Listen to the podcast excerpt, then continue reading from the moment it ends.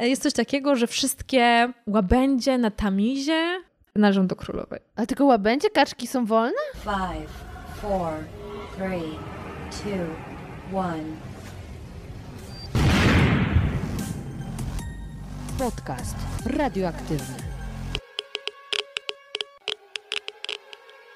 Dzień dobry, dzień dobry. Ja nazywam się Małgosia Zmaczyńska, a ty słuchasz podcastu radioaktywnego, czyli luźnych rozmów na nietypowe tematy.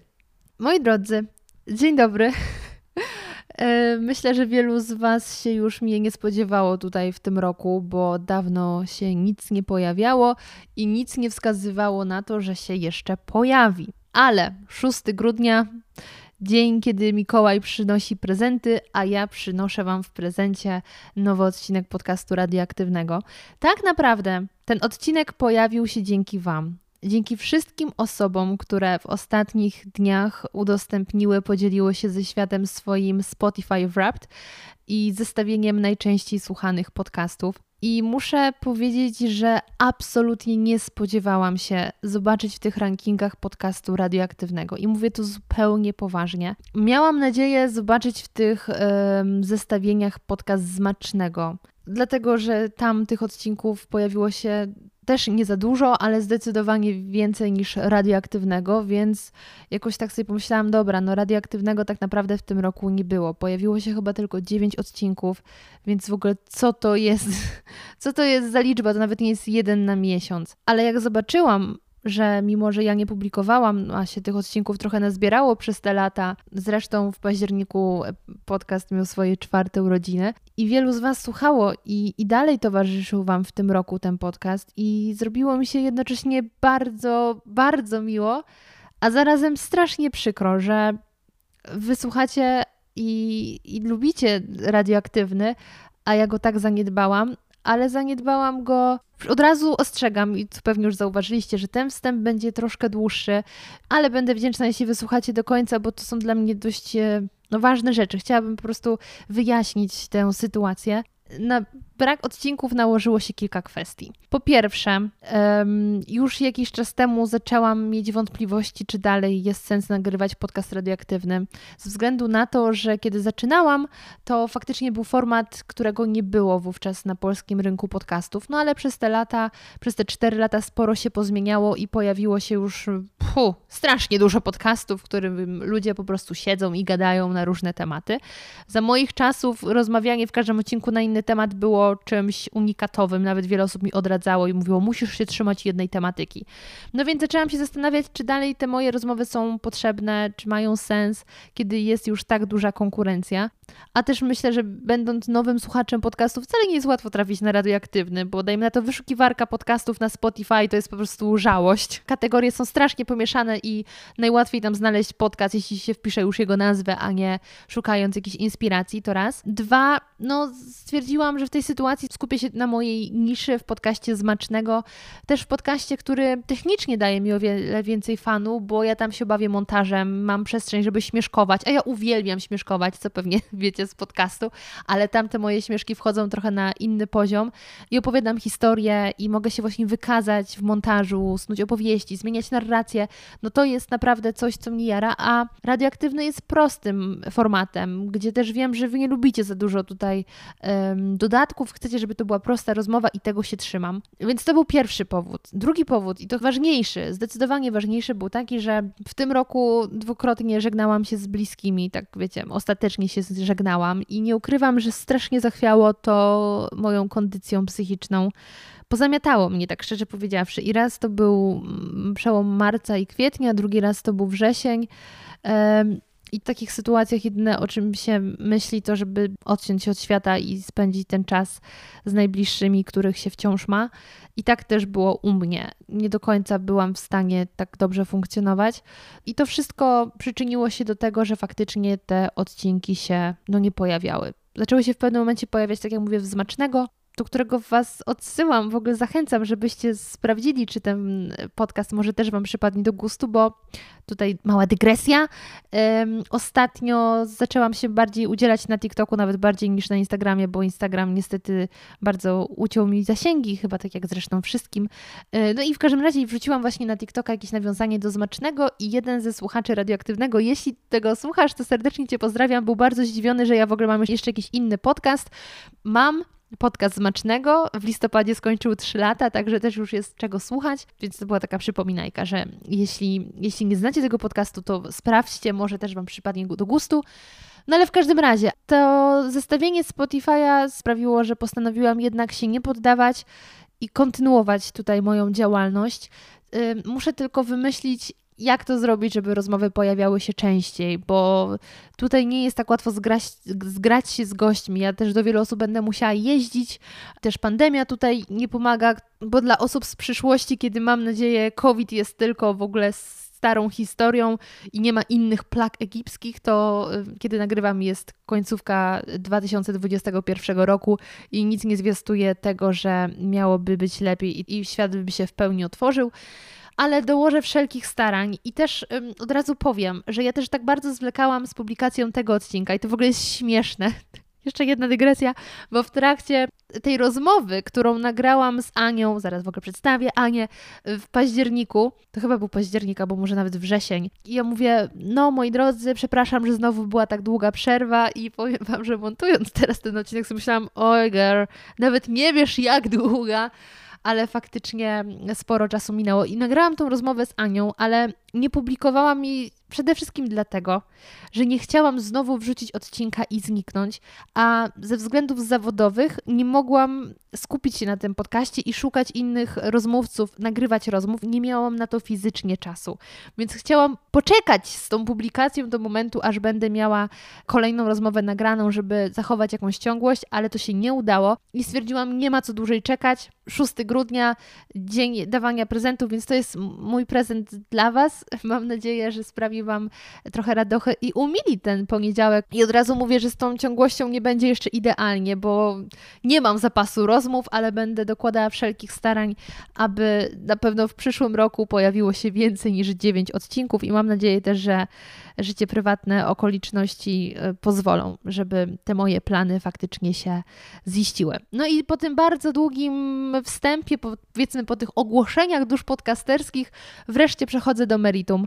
E, moi drodzy, bardzo serdecznie zapraszam Was do posłuchania rozmowy z Anią Orkisz, autorką podcastu Po Królewsku, która jak mało kto w Polsce jest w temacie zawiłości, mm, sekretów i tajników życia królewskiego, życia w monarchii, nie tylko monarchii brytyjskiej, również innych rodzin królewskich, ale jak sami się przekonacie, jednak większość tego podcastu poświęcimy tej rodzinie królewskiej, która chyba interesuje największe grono osób. Ale już nie przedłużając, bo był to długi wstęp i długa rozmowa przed nami, bardzo serdecznie zapraszam Was do wysłuchania naszej rozmowy. Dzień dobry, dzień dobry, moja droga. Bardzo się cieszę. I mówiąc bardzo, naprawdę nikt sobie poza nami nie zdaje sprawy z tego, jak bardzo się cieszę, że Cię widzę w moim mieszkaniu, naprzeciwko mnie, z mikrofonem w ręce, ponieważ na to spotkanie umawiamy się już ile? No, cztery miesiące na pewno. Naprawdę? Boże, ja już mam wrażenie, że to rok. Nawet kiedy y, spisywałam sobie pytania od moich patronów do ciebie, mm -hmm. tak sobie myślę, Boże, kiedy ja im powiedziałam, zadawajcie pytania, bo niedługo się z tobą widzę i tak, hmm, Mam nadzieję, że wszystkie te osoby dalej są moimi patronami, że to się nie zmieniło po, e, w międzyczasie. Pogadamy sobie na temat monarchii brytyjskiej, mhm. a czy na temat innych to się okaże w trakcie. Dobrze. E, I też powiem Ci, że tak cieszę się, że w końcu doszło do tej rozmowy, bo pamiętam, że kiedy rok temu, w czasie pandemii, nagrywałam odcinek zmacznego o menu królewskim, menu Elżbiety II, to miałam takie, e, takie przemyślenie, kurde, Zmaczyńska, pospiesz się, nie możesz z tym zwlekać, bo jeśli Ela nagle umrze, to będzie przypał to opublikować. Już musisz zmienić narrację, że wyobraźcie sobie, jakbyście hipotetycznie szli na taką imprezę, bo no niestety Ela już nie żyje i musiałaby się całkiem zmienić narrację, byłoby niezręcznie publikować taki podcast. A wiadomo, nic nie wiadomo. No nic Wszystko nie się wiadomo. może zdarzyć. No, o jednego członka rodziny królewskiej już mniej jest e, dzisiaj, jak e, rozmawiamy, niż kiedy miałyśmy wstępnie. Więc cieszę się i rzucę szybko ten podcast, żeby też się nic nie zmieniło, bo byłoby niezręcznie. Także po tym długim jakże wstępie, powiedz mi proszę, jak zaczęła się Twoja przygoda z r- monarchią brytyjską? Zaczęła się dawno temu, ale nie zaczęła się wcale od monarchii brytyjskiej. Bo najpierw były e, księżniczki Disneya. No właśnie, prawie że. Moja przygoda z monarchiami, nie tylko brytyjską, zaczęła się od bajek. Nie Disneya, tak jak powiedziałaś wcześniej, e, tylko od e, baje, bajki Anastazja oraz bajki Sisi. E, Były to dwie bajki, które oglądałam w okresie około podstawówkowo-przedszkolnym. I e, Anastazja to była taka bajka mm, wytwórni DreamWorks, która opowiadała o księżniczce Anastazji z rodu Romanowów. E, Mniej więcej koncept był trochę prawdziwy, trochę nieprawdziwy, trochę bajkowy, ale e, bardzo mnie uwiódł ze serce. A Sisi to jest e, po prostu e, Sisi, cesarzowa żona Franciszka Józefa, czyli najbardziej znanego austriackiego cesarza tam XIX i początku XX wieku. No i jakby historia była taka sama, że księżniczka była wyjęta jakby z realu do bajki i na tym się mniej więcej kończyło, bo potem miała swoje różne przygody.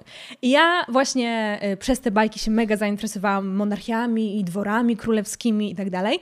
No i potem byłam z, to było około 2005 roku, pojechałam z moimi rodzicami do Wiednia e, i oglądaliśmy tam e, różne dwory były dwory królewskie, czyli Schönbrunn i Hofburg. E, I mój tata jest w ogóle wielkim pasjonatem historii i e, zawsze jak jeździliśmy na wakacje, to nas zabierał, my się śmie śmieliśmy zawsze w rodzinie na takie ruiny po kolana, czyli e, miejsca archeologiczne dosyć, że tak powiem, zamierzchłe, więc e, jak już wylądowaliśmy nie w takim antycznym mieście, tylko w prawdziwym mieście, czyli w Wiedniu, bo I wcześniej... to nawet nie brzydkim, I to nie brzydkim. żeby nie powiedzieć, że bardzo ładnym. To było w ogóle takie jedno z pierwszych miast, które ja mm, odwiedzałam duże. Jak nie pierwsze, takie po Warszawie Zagraniczne. na przykład, zagraniczne. A wiesz, że u mnie podobnie? Bo ja byłam ze szkołą w Wiedniu. Co prawda niewiele z tego pamiętam. Mhm. To było co, gimnazjum, więc mogłabym pamiętać, ale nie pamiętam, co zwiedzaliśmy. Pewnie wszystko, ale pamiętam głównie piękne ogrody tam. Tak, tam są piękne ogrody i to, ponieważ też było pierwsze takie y, moje miasto duże, to zrobiło na mnie ogromne wrażenie i chyba największe wrażenie zrobiły na mnie właśnie te pałace Schönbrunn i Hofburg. Nie dlatego, że one były jakieś szczególnie piękne, ale dlatego, że mm, mieliśmy takie audiobooki, audiobooki, audioguidy, wtedy jeszcze audiobooków chyba nie było na świecie. No, To było tak dawno mogły temu. być.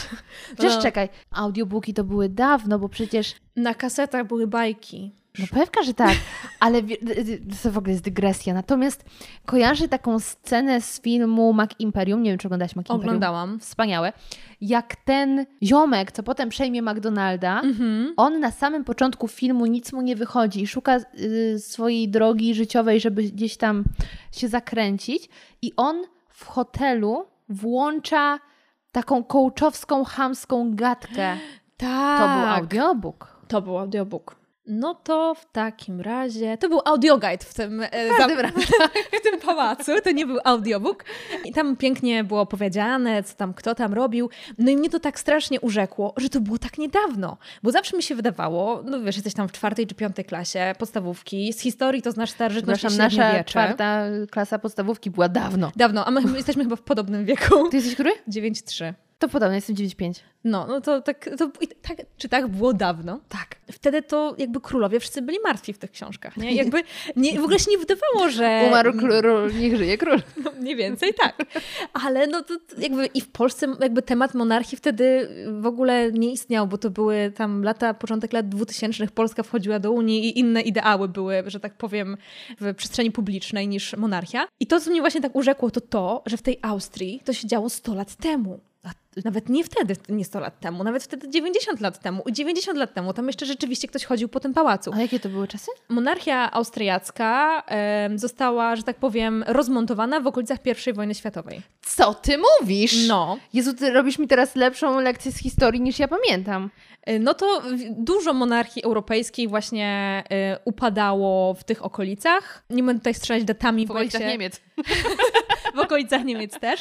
Bo jak się pomylę, to zaraz będzie, co to za ekspertko, jak pomyliła datę, ale w okolicy, że tak powiem, Aha. uprośćmy to. No i właśnie wtedy też upadła monarchia mm, austro-węgierska, więc jak ja tam byłam w 2005 roku, to nawet gdyby to upadło, powiedzmy, w, dwa, w dziewię- w ty- 1915, to jest 90 lat. Mhm. To 90 lat to miała moja prababcia. Więc jakby, wiecie, to wcale nie jest tak długo. Czekaj, od dziś 90 lat to, To, jest... jest 1931. Wojna była relatywnie niedawno, trzeba przyznać. Tak, jak patrzymy w takiej perspektywie historycznej, ale A kolejna wydaje się Ogólnie. jeszcze bliżej. w każdym razie już my po prostu coś czuję, że dzisiaj będzie dygresja za dygresją i kolejny podcast. temat.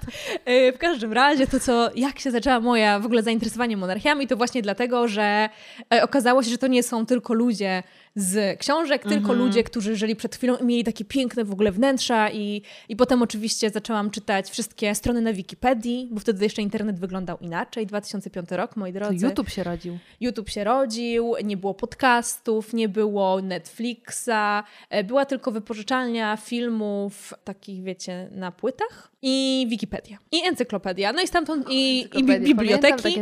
I stamtąd się brało informacje, więc ja po, po przyjechaniu z tego Wiednia zaczęłam czytać całą Wikipedię na temat y, rodzin królewskich, w ogóle jak oni są skonstruowani i tak dalej. Wypożyczałam wszystkie książki.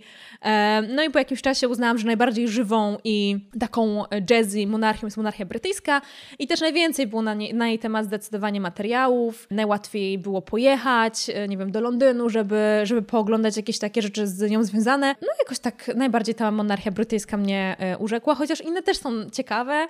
Ale są mniej też dostępne. Mniej dostępne są. Mhm. Ale to zanim dojdziemy do tej monarchii brytyjskiej, bo ja myślę, że on, wokół niej głównie będziemy dzisiaj e, się poruszać, to chciałam jeszcze po pierwsze zapytać, bo ja kojarzę z tej wycieczki do Wiednia parę rzeczy, poza tymi pięknymi ogrodami. Pamiętam też, że Wiedeńczycy są bardzo kulturalni i przepuszczają zawsze na e, przejściu dla pieszych. W Polsce teoretycznie teraz też, bo takie są przepisy. Przypomnę, zmieniły się. Teraz pieszy niestety ma pierwszeństwo tak totalnie, ale pamiętam też taki motyw, jak zwiedzaliśmy. Yy, tam jest za. Co się zwiedza? Pałac jakiś? Co to jest pałac? Można zwiedzać te ogrody, które mówisz, że są No. przepiękne. Mogły być w dwóch miejscach tak potencjalnie. Mhm. Mogły być koło Belwederu Mhm. Albo? e, albo koło Schönbrunn. Schönbrunn to jest taki To pałac chyba trochę dalej od centrum. Belweder. Belweder jest tak bardziej w centrum. Tak, tak, tak wydaje mi się. Jezu, muszę odwiedzić ponownie Wiedeń, tym bardziej, że... A, zrobię teraz cross z moim drugim podcastem. W Zmacznego, w odcinku, w którym opowiadałam historię różnych tortów, opowiadam o torcie y, Zachera. Zachera, Zachera. I ostatnio jadłam ciastko inspirowane, słuchaj, tym tortem. Nie mogłam powiedzieć, że jadłam to ciastko, bo ta nazwa jest y, chroniona i można zjeść tylko w Wiedniu w dwóch miejscach. No i jeszcze kilku oddziałach tego hotelu Zacher. Ale Jezu, jakie to jest pyszne, więc oryginał to w ogóle musi być sztos. Takie Także- czekoladowe. Mhm, mhm, e, z wisienką. E, Więc e, tak, Wiedeń warto odwiedzić. Ale z tego pałacu pamiętam taki motyw, taką historię opowiedzianą, że któraś, chyba właśnie tam księżniczka, jak miała czesane włosy i Mhm. ona miała bzika na punkcie tych włosów, więc osoba, która czesała, jeśli okazało się, że na szczotce, szczotce został jakiś włos, to mogły polecieć głowy. Także ta szczotka była smarowana chyba miodem, żeby ewentualnie właśnie się do tego miodu jakoś przykleiło, czy coś tam, i żeby później łatwo ściągnąć, żeby ta księżniczka się nie dowiedziała. Pamiętasz jakiś motyw? jest właśnie- księżniczka No. e, Sisi, To to tak naprawdę była. cesarzowa Sisi. E, Elżbieta tak naprawdę miała na imię. Elżbieta Bawarska, która była potem cesarzową Elżbietą, ale księżna Sisi, księżniczka Sisi to jest takie e, bajkowe określenie na nią. I ona miała bardzo długie włosy, rzeczywiście. Ona była, w ogóle była drobna, Anemiczna, nie? anemiczna, można by powiedzieć, bardzo szczupła, Mhm. bardzo dbała o swoją sylwetkę. To o niej na pewno jest ta historia. tak, bardzo dbała o swoją sylwetkę, była taką kobietą fitness, jak na tamte lata. I miała właśnie piękne, długie włosy. Nie słyszałam tego o szczotce, może to jest jakaś legenda, albo po prostu mm, nie zapamiętałam. Może w twoim audio guide nie było? Może w moim audioguidzie nie było, ale no, dwory królewskie rządzą się swoimi prawami No pewnie. dziwnymi y, i jest możliwe, że rzeczywiście coś takiego mogło się wydarzyć, chociaż podobnież y, człowiekowi wypada 300 włosów dziennie, więc ja nie wiem. Ja słyszałam o stu. A jak ja widzę, że Nie mi w ogóle pięć wypadnie, to takie, boże, czy ja zaczynam łysieć? Ja mam tak Czy powinnam się tym martwić? A przecież na tej ziem- podłodze to ciągle się walają włosy. Tego się chyba nie da e, powstrzymać, ale to jest dramat. naturalny cykl. A co dopiero jak się znajdzie pierwszego siw- siwego włosa, to Jak się z blondynką, to jest takie... Mm, Jeszcze nie znalazłam, ale wiem, bo e, wiecie, koleżanki się pytałam. Dobra, to zanim znowu do tej y, monarchii brytyjskiej, to jeszcze chciałam powiedzieć, że ja w ogóle nie kojarzę tych bajek, o których mówisz, o Anastazji i o Sisi. I też zupełnie szczerze, ja nie za bardzo kojarzę ich motyw. W sensie 100% wiem, że była księżniczka Sisi. I to jest cała moja wiedza na jej temat, bo ja nigdy nie miałam fazy na księżniczki. Ani Disneya, ani te prawdziwe. Jakoś mm, y, książę na białym koniu nigdy mnie nie jarał i w ogóle królewskie życie. Także ja muszę się trochę z tych księżniczek doedukować, bo to są ciekawe rzeczy. I powiedz mi, jak dużo wiedzy tej takiej rzetelnej, historycznej wyciągnę z tych bajek, bo nie wiem, czy mogę po prostu obejrzeć te bajki. No, powiem Ci szczerze, że jeżeli chodzi o Anastazję, historia prawdziwa jest taka, że są to córki e, ostatniego cara Rosji, cara Mikołaja. Było kilka córek, on miał dużą y, zresztą rodzinę, ale przyszła rewolucja bolszewicka. I tam ich Wzięli ich, pojmali, wywieźli i zamordowali. E, Jest taki serial na którymś y, VOD Ostatni Carowie, chyba tak Aha. się nazywa, coś takiego. I tam jest mniej więcej ta historia odpowiedziana. Fajnie? To nie jest The Crown.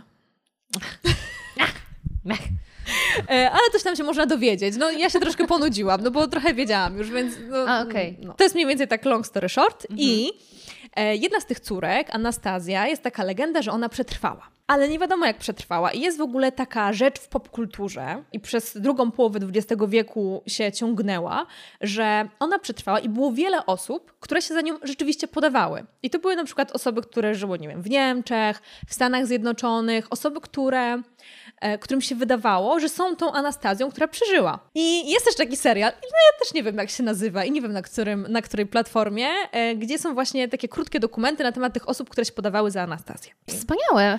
E, no, W sensie wspaniałe, że jest ten serial, to chętnie obejrzę, bo sam temat jest dość creepy. jest E, bardzo. bo, bo to, że ktoś prawdopodobnie żyje, chociaż uznaje się go oficjalnie za umarłego, to nie jest jakiś zupełnie wyjątkowy, rzadki motyw, bo wystarczy e, wspomnieć o Elvisie, Tupacu, e, Mike, no Michael Jackson na Michael- pewno Michael jest Jackson. dead. Ale jeszcze takich trochę Ale postaci ile jest. było takich historii, nie wiem, z Hitlerem, że Hitler żyje, A tak, nie? no właśnie, no i, i, i dziadzia Hitler oczywiście. W ogóle, kurde, dygresja. Bo ten kwiatek, najwyższy, co widzisz, to się nazywa Adolfik. Y, Ale to jest jego rasa, czy jego nie, imię ja go tak nazywam, bo każdy kwiat w tym pomieszczeniu ma swoje imię i ten właśnie jest naj, y, chyba najnowszy. Nazwałam go Adolfik, bo w ogóle ciekawy jest temat z imieniem Adolf, Mhm. skoro tak o monarchiach rozmawiamy. Em, bo zobacz, jak, czy znasz kogoś imieniu Adolf współcześnie? Nie, no to są raczej takie imiona... Zakazane e, trochę. Trochę zakazane, ale też takie jeszcze może z pokolenia mojego dziadka, czyli tam z lat Tak. 30. To, Tak, tak. No, m, też mam pradziadka Adolfa. Adolf Zmaczyński e, e, jest w moim drzewie genealogicznym, no ale w tym momencie, jak w ogóle wspomnisz o imieniu Adolf, to jest tak, mm, ciareczki. A, e, a to jest całkiem ładne imię, nie? Adolf. Jest, Dlatego ale... No. stwierdziłam, będzie Adolfik, bo też jest taki film dość kiepski, nazywa się A może Adolf. I on jest chyba na HBO. I film jest dość, y, moim zdaniem, kiepski, ale jest świetny pomysł na ten film. A mianowicie, pewien e, Niemiec na kolacji rodzinnej oznajmia swoim rodzicom, że spodziewa się dziecka i chce to dziecko nazwać Adolf. Niemiecka rodzina. To jest komedia. Więc nie powiem, co się tam dalej dzieje, ale sam motyw genialny. Dyskusje na temat tego, czy można, czy nie można. No jednak imię jak imię. Co, no, no jedna bardzo zła osoba miała, no ale zobacz, ile uznasz Józefów. I do dzisiaj ludzi się nazywa Józef. A Stalin, no umówmy się, aniołkiem nie był. Także na przekór temu nazywałam kwiatka. Adolfik, dziękuję, oddaję Ci głos. Więc te Anastazje, e, a bajka leci tak, że rzeczywiście też Anastazja jest uznana za zaginioną, ale jednak może przeżyła. Zostaje jakby ogłoszony taki hmm, konkurs, taki, nie wiem jakby to nazwać, taki konkurs na przyprowadzenie, znalezienie tej, e, tej Anastazji i przyprowadzenie jej, jej babci. Dlatego, że w tej bajce babcia tej Anastazji, przeżywa, mieszka w Paryżu i mówi, o jak znajdziecie moją córkę, no to w ogóle dozgonna wdzięczność. Wnuczkę. E, wnuczkę Jezus Maria. A czasami się mówi córciu, nawet babcia tak, tak, mówi, tak, więc dlatego mi się tak skojarzyło. I właśnie dwóch śmiałków się tego podejmuje, rzeczywiście znajduje tą dziewczynę, e, no i jest taki film Drogi, czy tam bajka Drogi, e, że oni przez różne kraje jadą, śpiewają piosenki piękne, potem są w Paryżu i oczywiście wątek miłosny, zakochanie, no po prostu cud, miód i orzeszki. Ty, I Rasputin. No I jest to- też to, Rasputin. to jest wspaniałe, że bajce dla dzieci, rozumiem. To jest Tak. bajka dla dzieci. Ten Rasputin jest naprawdę przerażający. I on jeszcze ma takiego chyba szczura. Ja dawno nie widziałam tej bajki, więc jak ktoś ją zna lepiej ode mnie, to bardzo przepraszam. Ale wydaje mi się, że tam jest taki jakiś pomocnik tego Rasputina, który jest, jest tak przerażający, Mhm. że jak patrzę z perspektywy, to nie wiem, dlaczego takie bajki kiedyś robiono. Dla dzieci. Wiesz, no, jak po- spojrzeć w ogóle na korzenie bajki, no to bajki nie były dla dzieci, tylko dla dorosłych kiedyś. Teraz bajki dla dorosłych to jest zupełnie inna kategoria. Ale śmieszne jest to, że ta piękna bajeczka z pioseneczkami, kolorowo, wywodzi się z historii o wymordowanej rosyjskiej rodzinie i z, z wojną w tle. Tak. tak Także, no, no- Lata 90. y, takie były. I takie rzeczy ludzie robili. O, no ale to ciekawe. No dobra, czyli faktycznie ta twoja fascynacja y, wzięła się od najmłodszych lat. Tak. Ale co cię fascynowało w tym? Y, wiesz co? Bogactwo? Y, nie, takie właśnie władza? takie coś, że to jest takie, hmm, takie odrealnione. Ja tak z perspektywy czasu, ja nigdy nie byłam monarchistką i nie, nie jestem do tej pory. W sensie w ogóle uważam, że y, jakby koncepcja tego, że jedna rodzina ma władzę i tak dalej, że nie mamy demokracji takiej pełnej, że ktoś ma wyższe prawa od innych ludzi, to jest dla mnie dziwne strasznie. To jak się żyje w Polsce? Well, well, well. E, jakby nie ma pełnej demokracji, ktoś ma władzę w rękach w pełni. No to teraz y, myślę, to, rzeczywiście może masz rację, ale y, ogólnie uważam, że monarchia no, jest przeżytkiem. No, nie- no nie bez, Oczywiście, nie, jakby, tak. no, nie bez ym, przyczyny wyginęła w większości krajów. Nie ma trochę sensu. E, znaczy, wiesz, akurat powód wyginięcia większości tych monarchii jest jednak taki, że ktoś się wymordował. No niektóre same ustąpiły, ale zmiany polityczne XX wieku bardzo tę monarchię ograniczyły. To, co się często wiąże w ogóle z pojęciem, nie wiem, monarchizmu, no to jest od razu, jak słyszymy, że ktoś jest monarchistą na przykład, to od razu myślimy o, o takiej przesunięcie bardziej sympatii politycznych na prawo. Że jest nacjonalistą, konserwatystą i tak dalej. Tymczasem monarchie w Europie najlepiej sobie radzą tam, gdzie społeczeństwo jest społeczeństwami bardziej socjalistycznymi, na przykład Skandynawia, Szwecja, Norwegia czy Dania, dlatego że jest tam bardzo dużo szacunku do mm, swoich y, współobywateli, ale też na przykład do rodziny królewskiej i, i tam nie ma jakichś takich wielkich planów, nie wiem, pozbycia się monarchii. Chyba nie odpowiedziałam na twoje pytanie. Moje pytanie jakąś było, inną stronę. dlaczego ci to pociąga? A dlaczego mnie to pociąga? E, dlatego, że to jest jakiś taki świat dziwny. To prawda. To jest taki świat, który nie istnieje trochę. To jest jakieś takie, Taki teatr. taki teatr trochę. Dlaczego ja się tak bardziej zajęłam tym tematem, bardziej publicznie może w ten sposób? Dlatego, że w tym momencie bardzo często widzimy, patrzymy na monarchię jak na e, celebrytów, takich królików troszkę, głównie zajmują miejsca w naszej przestrzeni myślowej, jak przeczytamy o nich na pudelku, albo kto co nosił, a zapominamy tak naprawdę po co są, jaką rolę pełnią w społeczeństwie. Większość informacji na ich temat to są po prostu plotki i pomówienia i, to jest takie mega wkurzające.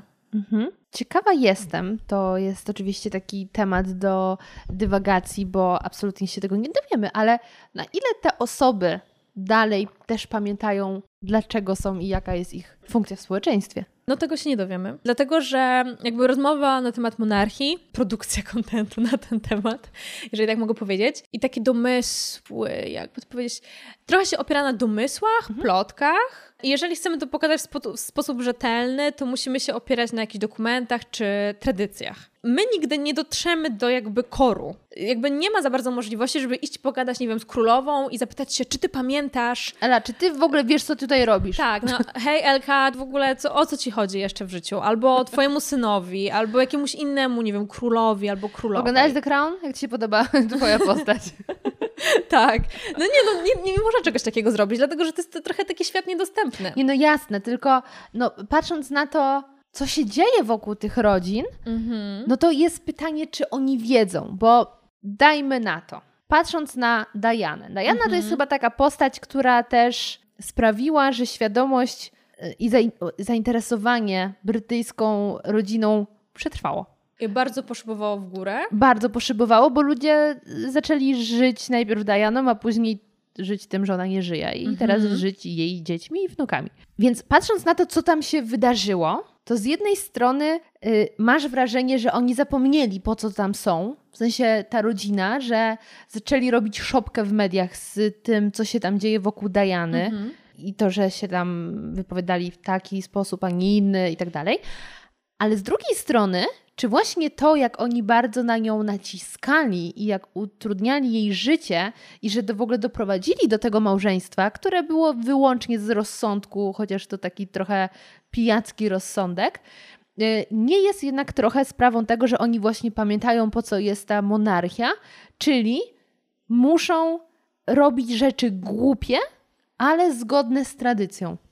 Mm. E, Temat Diany to jest w ogóle mega skomplikowany temat, I know. który e, moje serce zawsze rozgrzewa, ale kiedy na przykład oglądamy The Crown, to tam bardzo często to jest w ogóle taki główny motyw, a już w ogóle w czwartym sezonie to już w ogóle, to jest obowiązek. Słowo obowiązek, duty, po prostu tam jest wszystko. Od początku jest to, że Elżbiecie odebrana jest e, na przykład taka rola matki, trochę taka beztroska, życie rodzinne, bo musi poświęcić się obowiązku, e, obowiązkowi i koronie. Tak. I to się przez cały ten serial ciągnie. I tak samo jest z Karolem, że on z obowiązku musi z tą Dianą się, się związać. Który to obowiązek narzuciła mu matka z ojcem z kolei. Czyli Tak. znowu. Czyli korona, tak, Tak. jakby. To ten obowiązek, y, instytucja korony Mhm. narzuca ci obowiązek jakby służenia tej koronie. I wszystko, co oni robią, robią właśnie po to, bo to chronią się. Po to są te wszystkie em, takie... Hmm, jakby to, co teraz się dzieje z Harrym i z Meghan, że były te konflikty na, na linii e, rodzina królewska, Harry i Meghan, oni to wszystko robią z obowiązku przetrwania korony przetrwania monarchii. Oni nie mogą wchodzić w aż tak dużą polemikę. Ten obowiązek, on jakby jest na tej prostej linii. To, nie wiem, co robi Harry, czy to, co robią inni synowie y, Elżbiety, którzy nie są w bezpośrednim jakby korze rodziny, e, rdzeniu jej, e, to oni już tego obowiązku nie mają. Tak samo jak nie miała go Małgorzata do końca. No dobra, tylko Małgorzata nie miała, ale jednak też jej życie zostało skomplikowane przez to, co wypada, nie? Przecież Ona tego pierwszego ślubu też nie mogła wziąć w tym, co się zakochała. Tak, tak, nie mogła, ale to też były trochę inne czasy. To były lata 50., czy tam, no, 50. Więc pytasz, czy oni pamiętają o tym, co ten. No ja myślę, że tak. Myślę, że pamiętają, a bardzo często. Tylko, że tak, no nie zapytam ich, cześć, pamiętacie? E, A bardzo Pamiętamy. często ludzie nie pamiętają o tym. Dziennikarze nie pamiętają o tym, opinia publiczna, takie popkulturowość tego. No bo rodzina królewska e, brytyjska przez Dianę też bardzo mocno do tej popkultury weszła i jest przerabiana. została na stałe. Została na stałe, jest przerabiana w prawo, w lewo, w każdą stronę. Gdyby rodzina królewska brytyjska zapomniała, po co istnieje, to by już nie istniała. Na przykład kryzys abdykacyjny z 1936 roku, który po prostu jest takim początkiem. To e, wtedy co stryj? Tak, wtedy zrezygnował? stryj Elżbiety zrezygnował. Uznaje się go za taki początek współczesnej monarchii brytyjskiej, w takim sensie przyczynowo-skutkowym do panowania Elżbiety. No bo gdyby on nie zrezygnował, no to by Elżbiety nie było. Znaczy ona nie byłaby królową, Tak. a może w ten sposób. Więc zazwyczaj jak się zaczyna opowiadać historię Elżbiety, to zaczyna się od tego właśnie momentu. E, No to gdyby obowiązek nie wygrał, czyli jego brat, czyli ojciec Elżbiety, nie podjąłby się tej korony, albo by stchórzył, albo by uznał, że, że w ogóle no, nie ma ochoty tego obowiązku przejąć i w ogóle zamykamy monarchię, no bo tej monarchii by nie było. A jednak cały czas ten obowiązek e, tej korony przetrwał i mamy To jest, powiem. Ci, dobra uwaga. Mm. Z tym, że faktycznie mogło się to tam skończyć. Tylko ta taka powinność i wiara w jakieś wyższe ideały. Tak, bo rodzina Ym, królewska brytyjska jest bardzo e, skomplikowana pod tym względem, że tam bardzo dużą rolę odgrywa też Bóg. W sensie oni są namaszczeni przez ale Boga. oni są przedstawicielami Anglikan. Tak, oni są w Wielkiej Brytanii taką religią, która jest, że tak powiem, we władzach. jest anglikanizm. Mhm. Głową kościoła anglikańskiego jest król albo królowa. Tak jakby, bo tak naprawdę jest to jeden z biskupów, ale oni są taką symboliczną głową i jakby z tym też się wiąże. Czekaj, czekaj. To, takie- Czy to znaczy, że głową Boga jest kobieta? Bóg był kobietą? głową kościoła. Kościoła. Kościół to, to ludzie i Bóg, więc wiesz. No ale dobra, to już, to już jest wyższa filozofia. W każdym razie jakby ta taka powinność i to takie poczucie wyższej siły, o może w ten sposób, jest zdecydowanie w tej rodzinie, ale e, Różnie im to wychodzi. Różnie to wychodzi i jakby myślę, że tak jak mówię, w tym, w tym rdzeniu rodziny rzeczywiście to musi być, a reszta to tak sobie żyje jak chce. Raz lepiej, raz gorzej. Ale teraz wróćmy do ciebie. Bo powiem ci, że kiedy dowiedziałam się o Twoim podcaście, to byłam autentycznie podekscytowana. Tak? Dlaczego? Dlatego, że mam taki jeden też swój bardzo ulubiony zagraniczny podcast, który zupełnie nie jest o monarchii brytyjskiej. Szkoda. Prowadzą, zaraz wiemy o co chodzi. Prowadzą go dwie dziewczyny na inny temat, ale jedna z tych dziewczyn, jedna z tych przyjaciółek, prywatnie jest ultrafanką rodziny monarchii brytyjskiej. Mhm. Sama jest Amerykanką, a też pracuje t- trochę w dziennikarstwie, że ona często pojawia się w mediach Mhm. jako ekspert. Mhm. E, I też w momencie ślubu Harego z Meghan, ona była zaproszona do telewizji, się wypowiadała i tak dalej. I ja pamiętam, że w pewnym momencie zaczęłam się zastanawiać, czy ktoś taki działa na polskim rynku, bo nie kojarzyłam i wydaje mi się nawet, że jakieś robiłam rozeznanie i nie trafiłam na kogoś takiego. I sobie myślałam, hmm, no trudno, bo gdyby taka osoba była, to mogłabym z nią pogadać i patrz, wtedy wchodzisz ty. Więc czy ty w tym momencie można powiedzieć, że się trochę wyspecjalizowałaś w rodzinie monarchii brytyjskiej, no bo ona yy, przez to, że jest taka najbardziej żywa, jak to pięknie powiedziałaś, chwała Ci Jelunia, że dalej żyjesz, yy, to, to poszłaś w jej stronę i zaczęłaś zgłębiać jej historię. I czy czujesz się trochę ekspertem? Czy faktycznie wiesz naprawdę dużo na, z różnych aspektów? Nie jedną książkę czytałaś? No nie jedną książkę czytałam, chociaż te nowości wydawnicze mnie strasznie wkurzają. Teraz już ni- żadne wydawnictwo nie będzie chciało ze mną współpracować. Wytniemy E. Zadbajmy o twoje, Twoją majętność. Nie jedną książkę czytałam, e, zdecydowanie, ale myślę, że e, nazwanie ekspertem czy nie ekspertem bardzo dużo też ma e, do czynienia moja samoocena fluktująca. Czasami jest tak, że sobie, ach, jestem takim po prostu bedasem, wszystko wiem, wszystko wiem, a czasami mi się wydaje, że tak naprawdę to nic nie wiem, no bo kto wie tak naprawdę, co oni myślą? Nie no, prawda jest taka, że im więcej wiesz, tym bardziej ci się wydaje, że nie wiesz, to skoro masz takie momenty, to faktycznie możesz dużo wiedzieć. Wydaje mi się, że sporo wiem. Ja założyłam podcast i, i profil e, dlatego, że ja po prostu zamęczałam moich znajomych i moją rodzinę opowieściami o rodzinie królewskiej i to było dla mnie no, autentycznie mega przyjemne, żeby czytać nowe książki, Żeby męczyć ludzi. męczyć ludzi, e, oglądać seriale, wszystkie filmy, jakieś po prostu dokumenty w kawałkach na YouTubie, bo nie można ich w Polsce obejrzeć w inny sposób. I to działo się przez wiele, wiele, wiele lat. Ja bardzo chciałam w ogóle pracę licencjacką pisać o monarchii. Udało mi się tak połowicznie. Ja zauważyłam, że rzeczywiście nie ma takiego miejsca w polskim internecie. Są podcasty zagraniczne, bardziej newsowe rodzinie królewskiej, ale to już trzeba być mega freakiem. To już po prostu trzeba co tydzień się włączać i słuchać, gdzie Kate była, w jakim hrabstwie na podwieczorku w, u dzieci w szkole. Najwięcej na tym Ale czy to znowu podcasty. nie idzie bardziej w stronę pudelka niż... Yy... Nie, dlatego że to są naprawdę rzetelne e, A, podcasty. okej, to są okej. podcasty, które są prowadzone przez korespondentów królewskich. Jest takich podcastów trzy albo cztery. E, I są to brytyjscy i amerykańscy korespondenci, którzy jeżdżą z rodziną królewską, krok w krok, wiedzą o nich po prostu wszystko. Wiedzą o, oni wiedzieli o em, rzeczach związanych ze pogrzebem księcia Filipa chyba dwa czy trzy lata przed tym, aż książę Filip umarł, dlatego że no, są to dziennikarze, którzy są naprawdę z takiego najwęższego e, kręgu em, i musieli, mają różne prezentacje, potem muszą na przykład składać przysięgę, że tego nigdy nie powiedzą, że są naprawdę, i to jest naprawdę no, chyba najbardziej rzetelne źródło wiedzy. Ale wiesz co, no to, co się będzie działo w momencie śmierci Elżbiety też jest od dawna wiedziane, yy, wiadome.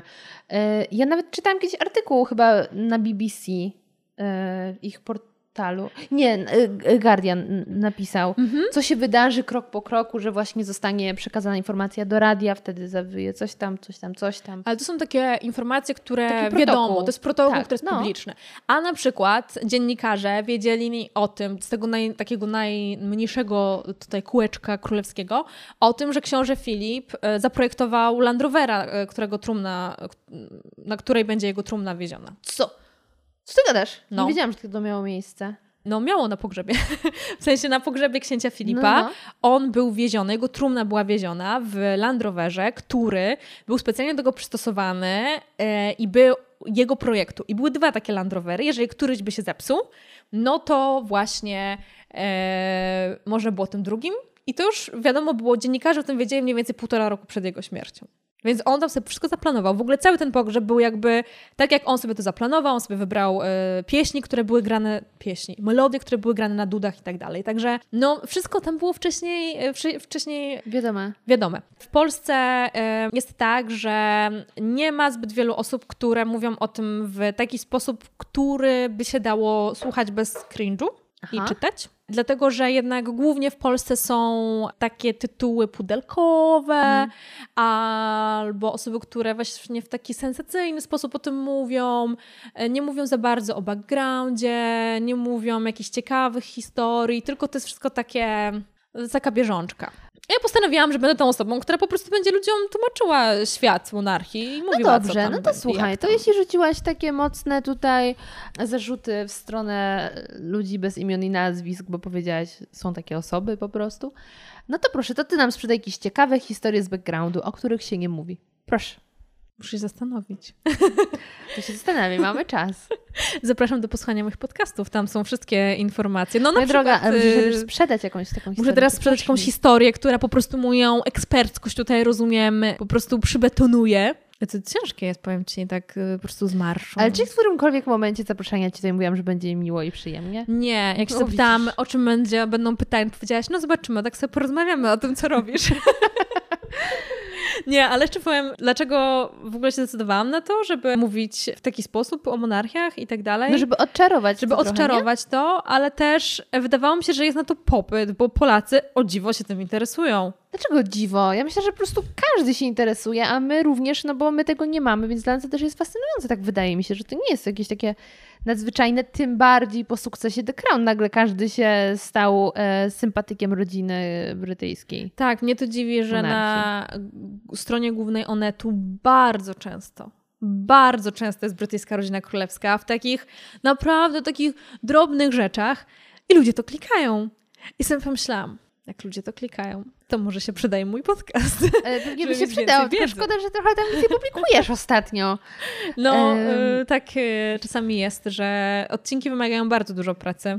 Y, Jak chyba zaczynałam ten podcast, to mm, byłam szczęśliwie bezrobotna przez jakiś czas i miałam dużo czasu, żeby, żeby to robić. A rzeczywiście, ponieważ ja się starałam, żeby ta wiedza, którą ja tam prezentuję, była naprawdę rzetelna. Ja do takiego podcastu czytam i szperam po książkach i czytam dużo, nie wiem, odsłuchuję jakichś wywiadów, czy oglądam dokumenty, szperam w różnych, przeróżnych miejscach i takich bardziej związanych z protokołem i po oficjalnych stronach i jak jest jakiś, nie wiem, właśnie art- artykuł na Guardianie, to ja po prostu próbuję cross-checkować wszystkie informacje, więc staram się, żeby było tam najwięcej możliwie prawdy, którą jestem w stanie znaleźć. To naprawdę dużo czasu to, to zajmuje, ale przynajmniej wiem, że wszystko, co powiedziałam, to jestem w stanie jakoś obronić. Mhm. Konkrety. Powiedz mi, jakie są takie najczęstsze mity powielane na temat rodziny królewskiej? A może ty mi powiesz, jaki znasz, albo jakaś taka po prostu najczęściej słyszana rzecz, którą słyszysz o rodzinie królewskiej, ja ci powiem, czy to jest prawda, czy nie. No na przykład, o, mam dobry, No. że królewska rodzina, y, brytyjska rodzina królewska to są po prostu, zżerają masę kasy z pieniędzy podatników i w ogóle to tyle kosztuje podatnika i to nic nie przynosi.